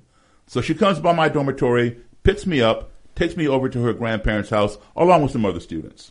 Now, let's say her grandfather didn't realize that she was going to bring a black student home. This guy's a little older. He makes some racist remarks or whatever that offends me. I said to her, I said, what are you going to say to me on the way back to the dorm? And she said, I'm going to say, I'm sorry about what my grandfather said. I said, but you know what? You didn't make that remark. Your grandfather did. You are apologizing for your ancestor. I said, it, it, now I said, I can't change how your grandfather feels. Okay. But I appreciate the fact that you acknowledge that it's wrong and you say you're sorry But a, for a it. real apology would be to confront the grandfather as it happens and be like, dude, we're in the 21st century. Grow up. Look at the eyeballs. I want to read some more super chats. So there's a bunch that are saying very similar things. So I, I'm not going to read I'm just going to give the general ideas. There's two uh, uh, interesting ideas. Um, many people have said that they think you're a racist. Fine. And uh, a couple right here. We have one from Kyle. We have one from Kevin D. Uh, who both said, "I'm white." Uh, uh, Kyle says, "As a white dude, I've had the talk. I'm pretty sure everyone has the talk." Kevin says, "I'm I'm white, grew up in the middle class family in a suburb in Los Angeles, and I had the talk." And others have said that they think your view of the talk being explicitly a black thing shows that you've been. I didn't say explicitly. Well, you said it's something that black families do. I said black families do it. I didn't say explicitly. That's your word. Well, so the general idea that I guess people absorbed by that is that you think it's exclusive. Listen, I never said it was exclusive. But- I didn't use the word exclusive. I didn't use the word explicit. then we can clarify. I said black families give their boys when they turn 16 something called a talk. I said black families do that. Did I say did I say black families do it exclusively? Well, no, no, no. Did I say black families do it Right, right. explicitly? So no, I pe- did not. pe- so that guy is is, is uh, putting words in my mouth. Well, no, no. What, so I guess the idea they're conveying is that when you say black families do it, they interpret you as saying as if it's not happening elsewhere. Guess what? Black families listen to James Brown. Does that mean no white people listen to James Oh, I Brown? listen Well, no, to no, no. James So- Brown. so- okay, can- so so so we do can- black families exclusively listen to James Brown? Well, so you're, you're clarifying. I'm, I'm, I, I'm clarifying. I'm I'm, cl- I'm clarifying his BS. Is what I'm I'm calling BS on him. Now, white. Well, listen, well, hold- now- well, now- well, now, hold on, well, hold on. Let, let, let me tell you about the talk. Okay, the talk that that black kids get is the one that I described about the same one that you described about keep your hands on the wheel, don't argue, sign the ticket, we'll fight it in court. Okay, otherwise, you know, you could come home in a box. All right. Well, so Now, a lot of white people get the talk, but most of the uh, of the white people that get the talk is a different talk how do you know? because I have a lot of white friends. Okay, who tell me. So all right. I have a lot of black friends who tell me Well, that's something. fine. I mean, Okay, that, but- that makes but- no but sense. hold on. That makes no sense. You haven't even heard what I said. You, you're, you're you're cutting me off generalizing already. based on race. Huh? You're generalizing based on race. You just said you had a lot of black friends. I was making a sarcastic point to counter your racist point. You haven't. Uh, I know you haven't even let me finish my point. So- okay, so- hold, hold on, hold on. I'm gonna finish my point. Okay, a lot of white kids get the talk, but it's not the same talk as the black kids get the talk because they don't have the same experiences. The talk that the that a lot of the white kids get is when they start driving. Don't get pregnant. Don't come home pregnant. Use condoms. You know, I don't want to be a grandfather or grandmother before my time. I think that's the talk that a lot of white kids get. You- now, we- I, we now I challenge, I challenge you. Hold on. I challenge you to, you say you have a lot of black friends. Great. No, no, no, no. Oh, hold on. Oh, I, I know For- you've been. well, maybe you don't have any, but, but find, but find some. Okay. Okay, Well, hold, on, hold on, hold on, hold My- on. I want to. I, I- I'm going to clarify that. When you made a racist generalization, I made a sarcastic point. What was about my racist gener- generalization? That you have a lot of white friends, therefore you know what white people in general do. Did I say I know what white people in Yeah, general yes, do? you did. I said, I said most white kids get this talk. No, I didn't they say don't. all white. Yes, they do. You don't know Yes, that. they do. Yes, I do. No, you don't. Yes, I do. Did you grow up in a white family in a suburb? I grew up in white neighborhoods. we I went people, to white schools. When we I have know, people ex- saying us to us right now, it's not their experience. And you say, "Well, they're racist and wrong." I didn't say they're racist and wrong. You called the guy I- racist. you I overtly said, this man was racist. I said what he said was racist. I didn't say he was a racist. Well, that, that, no, no, but this is a key. No, Hold this on, is a key. No, Daryl, I haven't spoken in a while. I need to say Go something. Seriously, we need to stop overtly calling people racists. I think I will call a I- I- person a racist if I see that they no, are a no. racist. Well, I'm just saying. I'm just saying. At this table, I know and love you all, and I know for a fact that nobody at this table is a racist. A hundred percent. Maybe certain racial comments can be made, but I know that for a hundred percent, like a hundred percent. So, so the fact that like these names are getting thrown around, I just I don't think it's really productive. Well, I'm not saying you can't look, call look. someone a racist. I'm not saying racists don't exist. I'm, but I think we need to be very careful. All this dude said is, as a white dude, I've had the talk. I'm pretty sure everyone has the talk. Well, see, he's pretty sure everyone has the talk. Talk. So now you're going to defend him. He's pretty sure everyone has the talk. But yet, when I, s- if, if- but you accuse me of saying all white people, and now I'm a racist and I don't know shit. But he says everyone, No, and you're not defending him. Well, let me explain. When he says everyone, he means you too. Every, uh, everyone has to talk. I know a lot of people haven't had the talk. Well, sure, A lot of white people haven't had the talk. Well, the sure, talk. sure, but but now you're just getting semantics. No, no, no. I, I, I- I'm, I'm reacting to what he said. So this he, started- he said everyone, and So- you didn't get on him, but you got on me for saying a lot of white people. Because I don't like the racist generalizations. Like I don't I don't like listen, it when someone says this country one race is based on race. Okay, there is only listen. I believe there's there is only one race. It is the human race. Okay? One race. You and I are the same race. Ian and I, Bill and I are the same race. We all are the same race, the human race. But this country has divided us by color.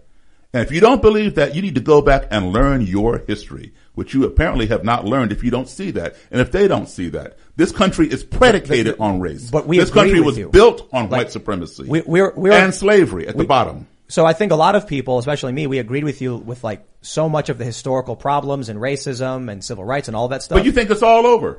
no, I, I literally said that wasn't. So what's your point?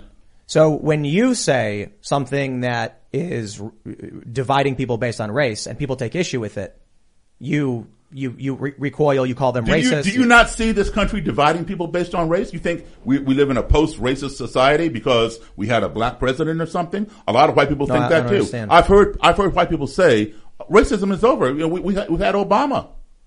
Well, but I'm- we're not saying that. I'm, I'm saying, you know, one of the, one of the things that I'll just say triggered me was this idea that there are certain things you've suffered that are either described only as a black experience or, uh, in this instance, when people felt, when you said black families give their kids the talk, the response was them saying, I'm white and I've had the talk. And some people saying they feel like that was you showing you're radicalized to a racial, as a racial component. Well, that's pretty that's pretty stupid and that's pretty racist. So I just called somebody stupid and I just called them racist. So now, now hold on. I can speak as a black man. So why is it when I say um, I as a black man got the talk, I am racializing something. I am black. That is then my said experience. white people do X and you're not a white I didn't say white people do X. I said You did. I said I'm black. And you said I have- white people have a different talk. They Yes, do this. they do. You can't speak as a white person, can you? I can speak. I can repeat what white people have told me. But you don't- Are, are you are you denying that white people have told me that? Are you calling them liars? I, that's not. No, and I- that's not I'm asking you that question. That has nothing to do with what we're No, talking no. about. A- answer yes or no. Are you calling the, the, the- my white friends liars? I'm calling them anecdotal. Anecdotal. Oh, Uh-huh. so so you're saying that that that they they did not have the talk that I told you that they had. No, no, no. Anecdotal means you heard. a I few know what stories. anecdotal mean- right. means. So the issue is, if you have your stories and they have their stories, it's a moot point. Meaning, no, it's not a some point. some white people experience the talk in great degrees. And Have you people experienced have. everything I've experienced? No, no, it's no. What you're saying, And vice is- versa. Yeah, dude, it's evidence. What you're saying is evidence, and then what these guys saying is evidence. None of it proves anything, but we're all given our anecdotal you mean, evidence. what do you mean it doesn't prove anything? Well, like our statements today, us, we, whatever you say and whatever I say, it doesn't prove it.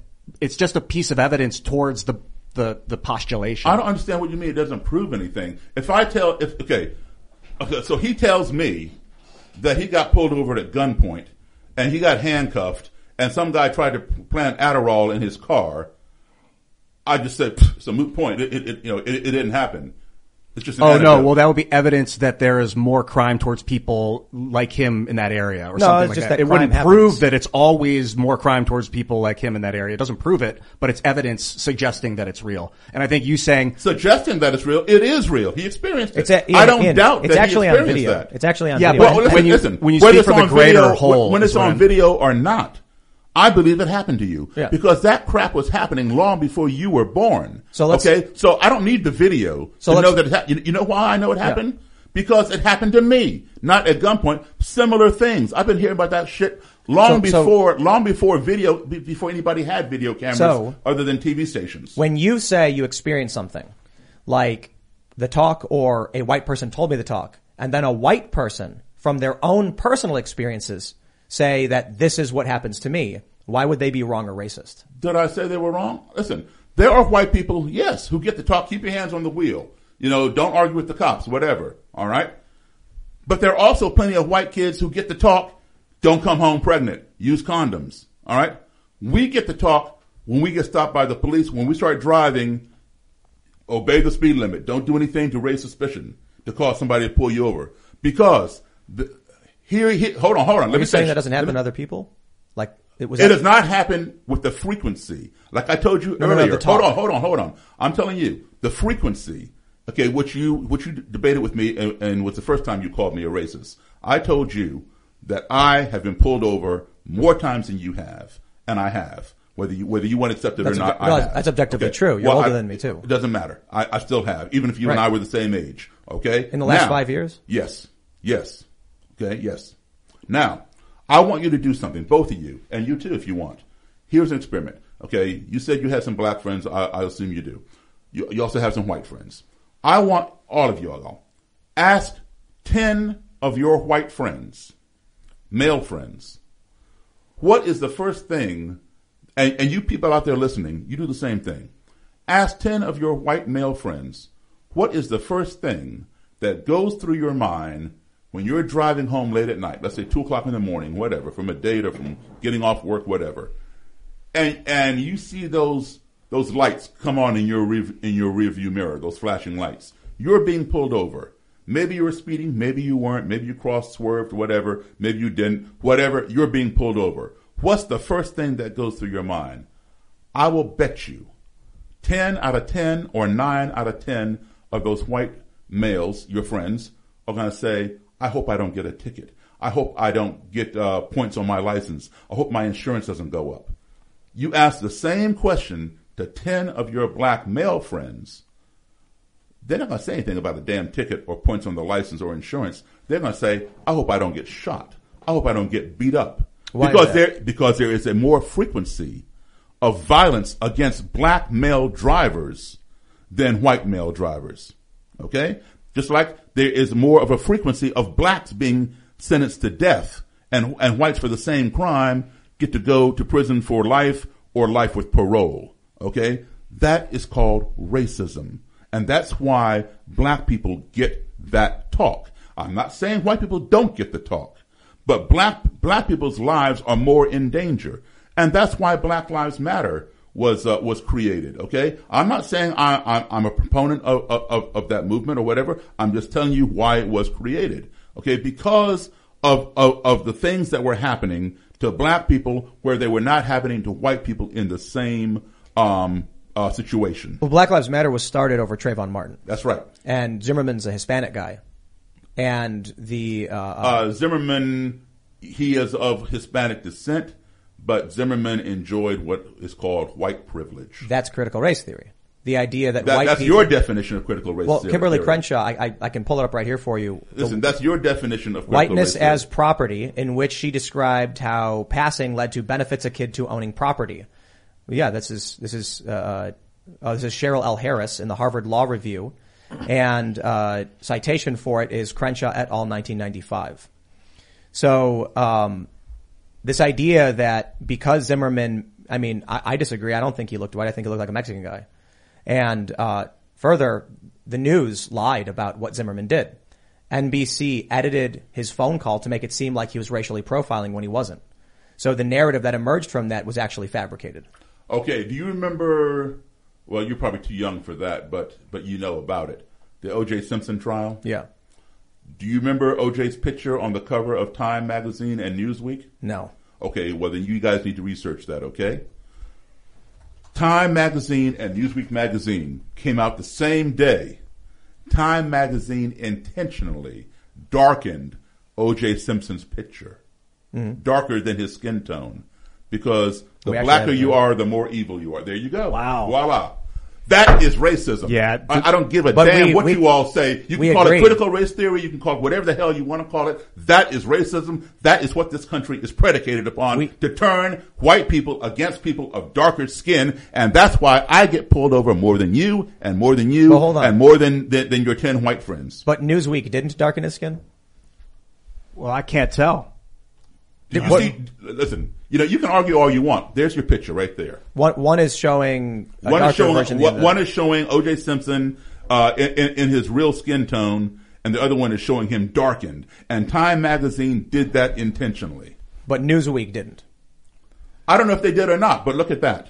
Yeah. Okay. That that's how I know O.J. Simpson. I don't know him personally. I think the media is garbage. Huh? I think the media is overtly racist and trash. I think they employ some of the most vile racists. Oh, now, oh, whoa, whoa, whoa! You're saying all media? Oh my goodness! Oh, yeah. Oh no! Well, no, it's like no. this Council on You're- Foreign you're- Relations you're, media. You're, the media. You're the media. I'm Yeah, not for call- sure. I'm not calling you a racist. I don't think everybody here is racist. No, I, you know, I'm I'm just so disdainful of corporate press. So we usually the colloquial So definition is of everybody the at, media is is, everybody at Time Magazine responsible for that?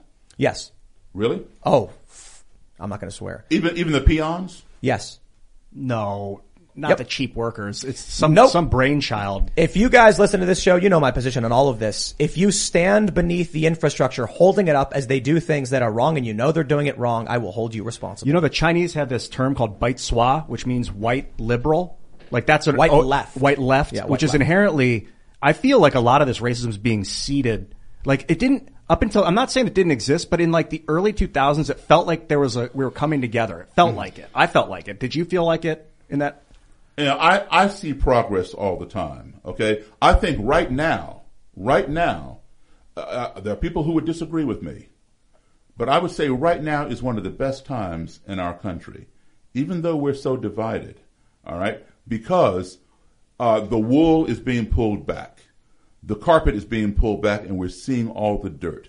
People are, are saying how they feel, what they're thinking, etc. It's, it's hard to address something when people are hiding in the closet or hiding behind a smile and stab you in the back. Right now, people are expressing their views. It's very divisive, but this is the best time because now we know what people are thinking. We know how to address them rather than be a, uh, a, uh, sh- uh, what do you call it?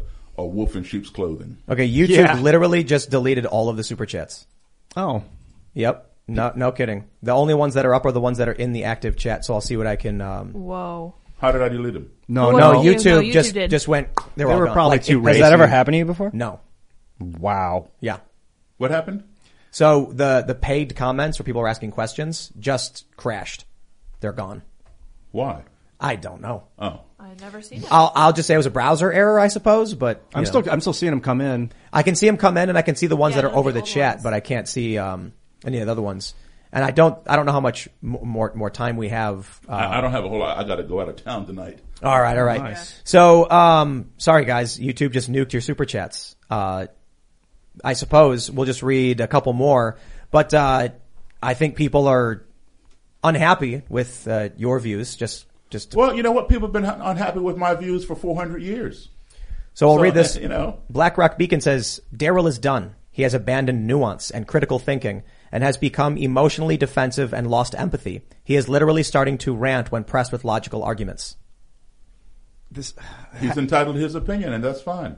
I think that people need to recognize that the conversation is happening and everyone's in a different spot on it. And Daryl is extremely pro free speech, vastly more than many people sort of in the critical race theory realm. And that I absolutely appreciate that. And a lot of people won't come on this show to talk. So that matters. Someone just mentioned that the, the, the, the chat was gone too. oh, it's bad. I'm watching it live right now. So Did you see the chat disappear at all? No. Someone said YouTube wiped the whole chat, not just super chats. Oh, okay.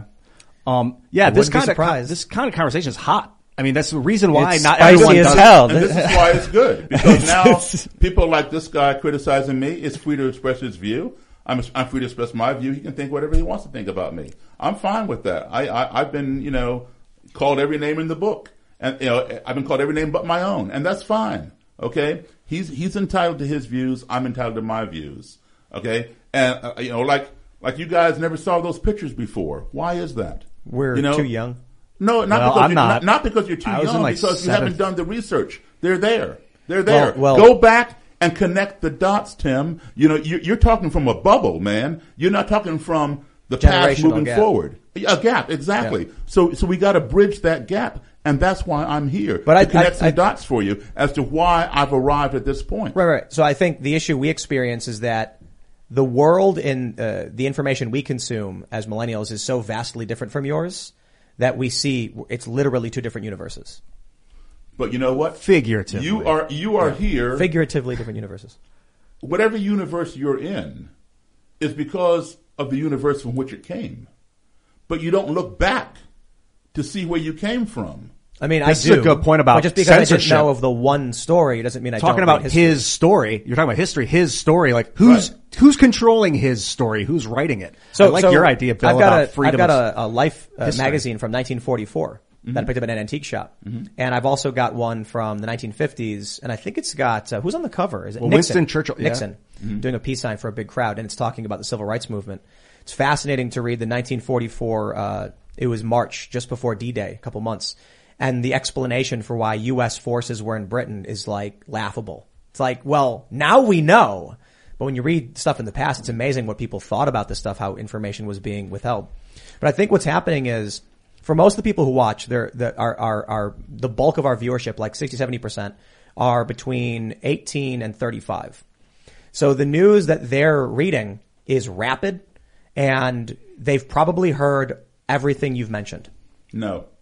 It's, but it, but I it, doubt that. well, when you have, when you, when you live in the digital world and it's, and it's, and it's, They have access to everything. a hundred thousand tweets every single day that you're, you're being slammed by. Mm-hmm. It's very different. So I think, you know, we see it with Bill Maher. We've seen it with, with our other uh, guests who are in the boomer generation that the, the, the rate of information consumption for the older generation is substantially slower based on just the, the traditional information gathering practices of the previous generation relative to today. So these younger people right now, as you're saying it, are Googling it in real time Mhm. and they're commenting saying you're wrong about this.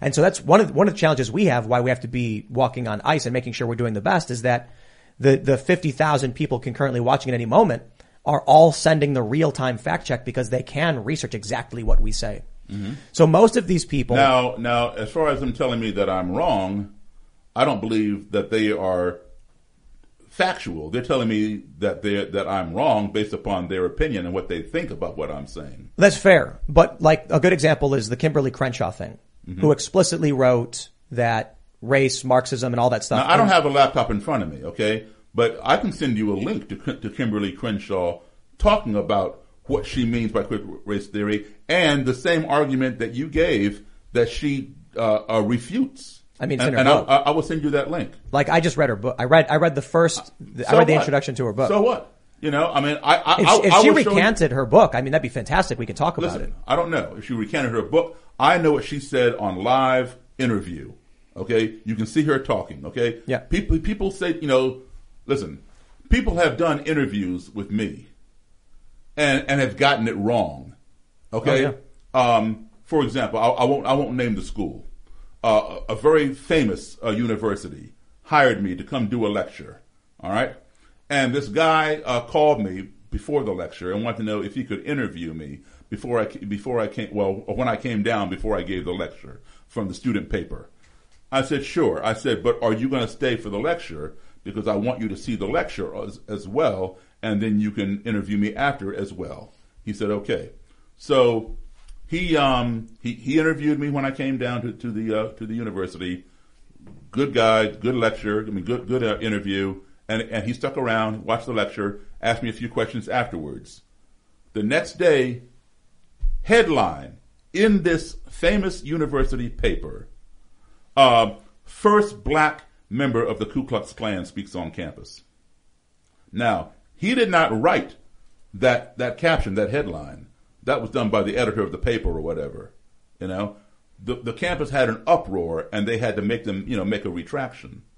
There are no black members of the Klan. If there were black members of the Klan, there wouldn't be a damn Klan. Okay? But, you know, people get things wrong in writing. I can show you a link of her talking. Now, whether she wrote it in the book and then changed her mind, or whether the book got it wrong or whatever, I, I will send you a link to her talking, answering the exact question that you said, which is opposite of what uh, the other guy says, I, Kendi. or I do think I've I watched her give a, a She's statement. given several interviews, Yeah, yeah, but, you know, I I'm pretty sure I've seen a bunch of them. Mhm. I suppose the issue is just um, what she wrote in her books versus You know, what she says listen. today may be different. Listen, George Wallace. Do you know who he is? Oh yeah, Okay. And you know what he did? he uh, school segregation and all that stuff. Segregation today, tomorrow, Yeah. and forever. Stood in the in the door, wouldn't let the uh, the black kids come in. Yeah. National Guard had to come and pull him out of Right. the door. Okay, he got shot. I watched him get shot. Wow. I watched him get shot on live TV. Okay, uh, the the, uh, the the news was covering his speech. Uh, he, he was in a town called Laurel, Maryland. All right, over in Prince George's County, and he was in the parking lot giving a speech. There were some black guys in the back of the crowd, and a bunch of white people up front. And he was giving his, you know, racist speech, and um, all of a sudden, boom, boom, boom, right on live TV, he got shot. Everybody turned and looked at the black people. It was a white guy up front named Arthur Bremer who shot uh, George Wallace. Okay, uh, Arthur Bremer just got out of prison a couple years ago. Anyway, he went to Hagerstown Prison. Um, later, George Wallace spent the rest of his life in a wheelchair as a result of that shooting. From the wheelchair, he said he was wrong. He changed his his racist attitude. Now, most people don't remember that. They remember him segregation today, tomorrow, forever. You know, they remember the negative stuff, but they don't remember that Wallace changed his tune. So, I will just say, I I uh, I think it's it's funny you mentioned everyone looked at the black people but was a white guy because you know why, don't you? They assumed the people who were mad at him were probably black. Exactly. But the funny thing is, today, when it comes to issues of critical race theory, it is white is white people who are advocating this mostly, and that may be a, a, a, the fact that white people are the majority of this country. So you'll see more white people advocating for critical race theory. But typically, a lot of these progressive ideologies, like gender ideology or race ideology, come from white liberals. It's also you say more white people advocating for critical race theory. It's also more white people advocating to ban critical race theory. Yeah, I think one of the issues is that people are confused and they're not arguing the exactly. same thing. Exactly. That's my whole point. There's so many different definitions of it. You know, right. you have yours, Crenshaw has hers, Kendi has his. What's that lady's name? Robin somebody. DiAngelo. She has hers. I think critical race praxis should be banned the same as Christian Christian praxis should be banned. We shouldn't be putting ideology in our curriculum, but we can teach about what the ideology is. So the issue is like if a Florida school said, Jesus died and on the third day he rose again. If a day has 24 hours, how many hours was it until Jesus rose again? I'd be like, yo, that, that should not be in a math book, right? Is it, would you, would you think that's appropriate for a public school math, math problem? Um, well, you gotta understand something. When I grew up and was going to school, first thing we did in class was stand up and pray and say, and say the Pledge of Allegiance. You would pray as well. Yeah. Yeah, we all said a prayer. But but but based on today's standards, in which we don't allow prayer in public schools, oh, I mean, do you think prayer should be in public schools?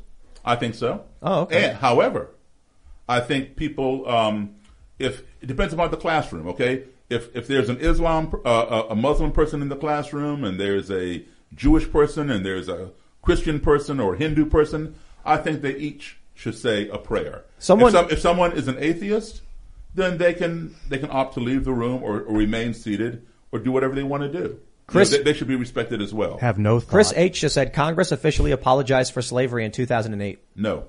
They didn't? No. You want to look it up, somebody? Yeah, what was the uh, statement? Congress officially apologized for slavery in 2008. Yeah, but were they legit? Let's find out first. Oh. Official uh, apology. I think we've gone way long. I know you got to go, yeah. and we got to wrap. So I'm going to read just we'll, we'll just read one more. Uh, we'll read two more actually. The first one will come from uh, Malty, who says, "As a black man, I disagree with quite a bit of what Daryl said, but I will forever respect this man's action better than any Antifa thug has done." And then there is there was another really good one that we need to read because it's the most important one. Where did it go? Oh, there we go. Andrew Lance says, "Thank you, Daryl. This has been a really good conversation that reminds me of many I have had with various black friends I've known."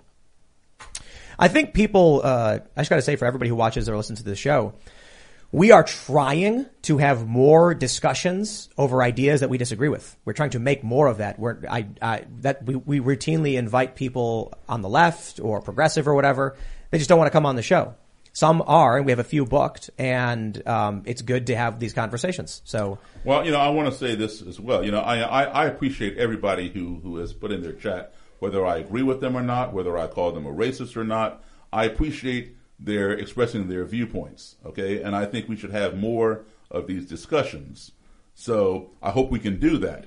Now, to your point about these people who are on the left or whatever who don't want to come, um, I was invited a couple years ago to this. This lady called me up. She's a sociologist professor, and um, she wanted to know what I consider coming to a uh, a, a dinner gathering uh, with some people on the left and some people on the right.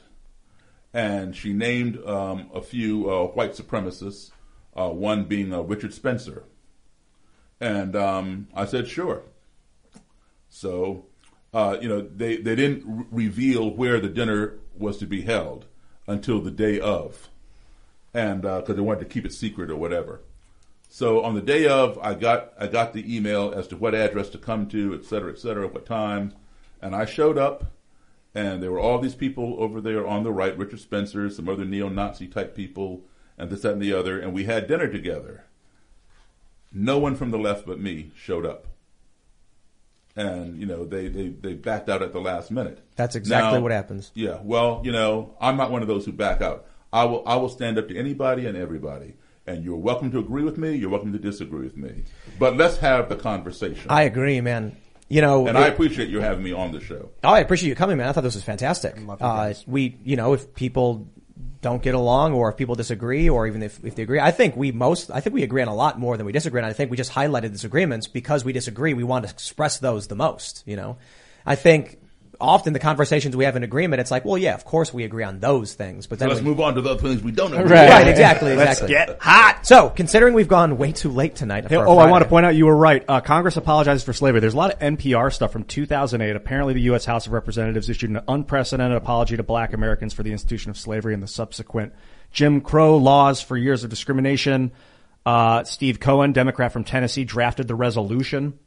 Now, to be honest, my personal opinion, platitudes. Uh, you want real a real apology is fixing the system. How do But- you do But that? thank you for at least uh, do, uh, putting forth an official apology, Congress, at some point. I don't. I didn't. Here's read what we the got to apology do. Yet. So everyone is actually saying, you know, who do we have to bribe to have you have a conversation with Thomas Sowell? Which would be Oh, that'd be amazing. So But I don't know if that's if we can. Make it happen. try. Of course we can. All right. You know, Tho- Tho- Thomas Sowell, uh, John McWhorter. Oh, yeah. A lot of other Pullman. people, you know, they have their opinions. Some I agree with, some I don't agree with. It doesn't make them right. No, it of doesn't make me wrong. It doesn't make me ri- uh, right and them wrong or whatever. I, I, I think people would just love to see You know- the, the intellectual uh, clash, as it were, like the the, the ideas presented. Yeah, I know. People, Maybe people- we'll do that people- this summer. Listen, listen, people, people- In people- June. People get a kick out of seeing black people fight each other for whatever reason. White people get a kick out of that. Okay, I, I I'm telling you all, get the movie. Go on. Uh, it used to be on Netflix. It's not on there anymore. Amazon Prime or iTunes. Okay, it's called Accidental Courtesy and they followed me around the country when I was interviewing KKK and neo Nazis, etc. And they they they set me up to interview some people, uh, a, a faction of uh, Black Lives Matter, and there was a major clash between me and Black Lives Matter. It happened at our event. And um, yeah, and, but but you, you're going to see this on film, and you're going to see about eight minutes. This went on for about an hour, and it almost erupted into violence. Wow. Okay, take a look at that. You know, they they did not respect you know what I stood for, what I did, et cetera, et cetera. Now, a year later, they reached out to me and said, you know, we've been seeing you, we've been reading some interviews, and you know, we we sort of get what you're doing, you know, you know, we want to try to work together. You know, we don't agree with everything, but we think you know we can find some you know common ground. So we met and we had dinner, and we started working together. And then one of them fell off the wagon and reverted back to himself, in, you know, in the film. But you will you will see, uh, and uh, you know, in in the whole movie, the whole movie, uh, everybody talks about that particular scene because for whatever reason, now you're going to call me a racist again, and that's fine if you want to call me that. A lot of white people try to put black people in one box. We are not monolithic. We are as individual as white people. Okay. Um, just like you know, people say, well, you know, your your your, your black leaders, you know, should do this and do that. Who are my black leaders? You know, is it Sharpton? Is it Jesse Jackson? Is it Obama? Is it Thomas Sowell? Is it John McWhorter? I mean, who, who are my black leaders? I hope it's not Who- Farrakhan. Who, who, are, who, who, who are your white leaders? Is it Donald Trump? Is it is it the Imperial Wizard of the Ku Klux Obama. Klan? I'm my own. It's leader. Obama. Exa- well, exactly. You know, you have you have all your own people. You know, your leader might be different than his leader than his leader. So, Well, you we don't we don't have white leaders. We had an orange leader for a little while, right? Yeah, yeah. Yeah, We- technically. yeah, well, he thinks he's still the leader. Now let's get specific about He- he skin tone color. He thinks he's still. Well, you know what? The best thing that I saw, you know, I, I I'm- I'm still doing this. I still go to Klan rallies and, and all kinds of all that kind of stuff. But one of the best things I saw, I went to a Klan rally, and it, it was it was held on the lawn of the governor's mansion. All right, and um, in in the state capitol, and um, there are all these protesters and all the state police keeping the protesters at a distance from the the people in the robes and hoods. Well, these people showed up who had painted themselves green, and they were yelling "Green power! Green power!" That was the best thing I'd ever seen. Yeah, because I'm kind of pink Your skin tone's a little auburn. Now I like right. the specifics. Now we're nuanced. We are, we are, we went way late for a Friday, but it was really good. Daryl, this was fantastic. for having so me. much I for coming. it. Hope you invite me back. Not everybody, not, not everybody, uh, liked the show, but all right. 88% liked the show. and, um, I, I, I think people should expect two things. We are going to have conversations with, uh, over disagree, like, that we'll disagree on, people will not agree. And I am not a master debater. I am not a debater, but, you know, we'll have conversations. And so if the issue is you feel like I don't do a good enough job, well, maybe we should actually do like what we did with Charlie Kirk and, and Vaush, and we'll have people who actually have, you know, want to have a debate, have a debate here, but don't expect me. I'm not that kind of guy, right? So, uh, if you do like the show and you appreciate that we're, we're doing our best, I thank you so much for watching. And if you don't like it, thanks for watching anyway. You're entitled to your opinions and we respect all of your comments and everything. Head over to timcast.com if you want to support the show and support our journalists. You can follow the show at timcastirl. You can follow me at timcast. Daryl, do you want to shout anything out? Hey, really appreciate everybody. You can find me at daryldavis.com. D-A-R-O-Y-L, one R at davis.com. Right on. And thank you for attending. Hope, hope you can come back sometime. Absolutely. Yeah, we'll do it. Yeah, thanks for having me, everyone. Uh, I'm Bill. Find me at minds.com slash Ottman. All right. I'm Ian Crossland and I love you guys. Thank you for coming. Everybody, Tim, you're great, man. This is really cool. Love y'all. And, uh, wait, one more time, your documentary, the name of it? Accidental Courtesy. Accidental Courtesy. Yeah, and where's find the, it, look, look for it on iTunes or Amazon Prime. beautiful. And thank you guys very much for tuning in. This has been a very engaging conversation, a lot of fun. I always love sparring conversation like this, and I'm really glad that we went long this evening. It's it's always more interesting. It's way more interesting to have someone you don't agree with fully on uh, any one thing. Anyway, you guys can follow me on Twitter and minds.com at Sour Patch Lyds. One last shout out. Colin Stevens said, Tim, get Thomas Sowell and Clarence Thomas on. Oh yeah. Sure, yeah, That would me- be one of the that. greatest shows ever for any podcast at any point ever. I would love that, for that to happen. Well, I'll, I'll throw some coins into a wishing well and see if Yes. they can make it happen. Thanks for hanging out, everybody, and we'll see you all next time. Wait, wait, wait.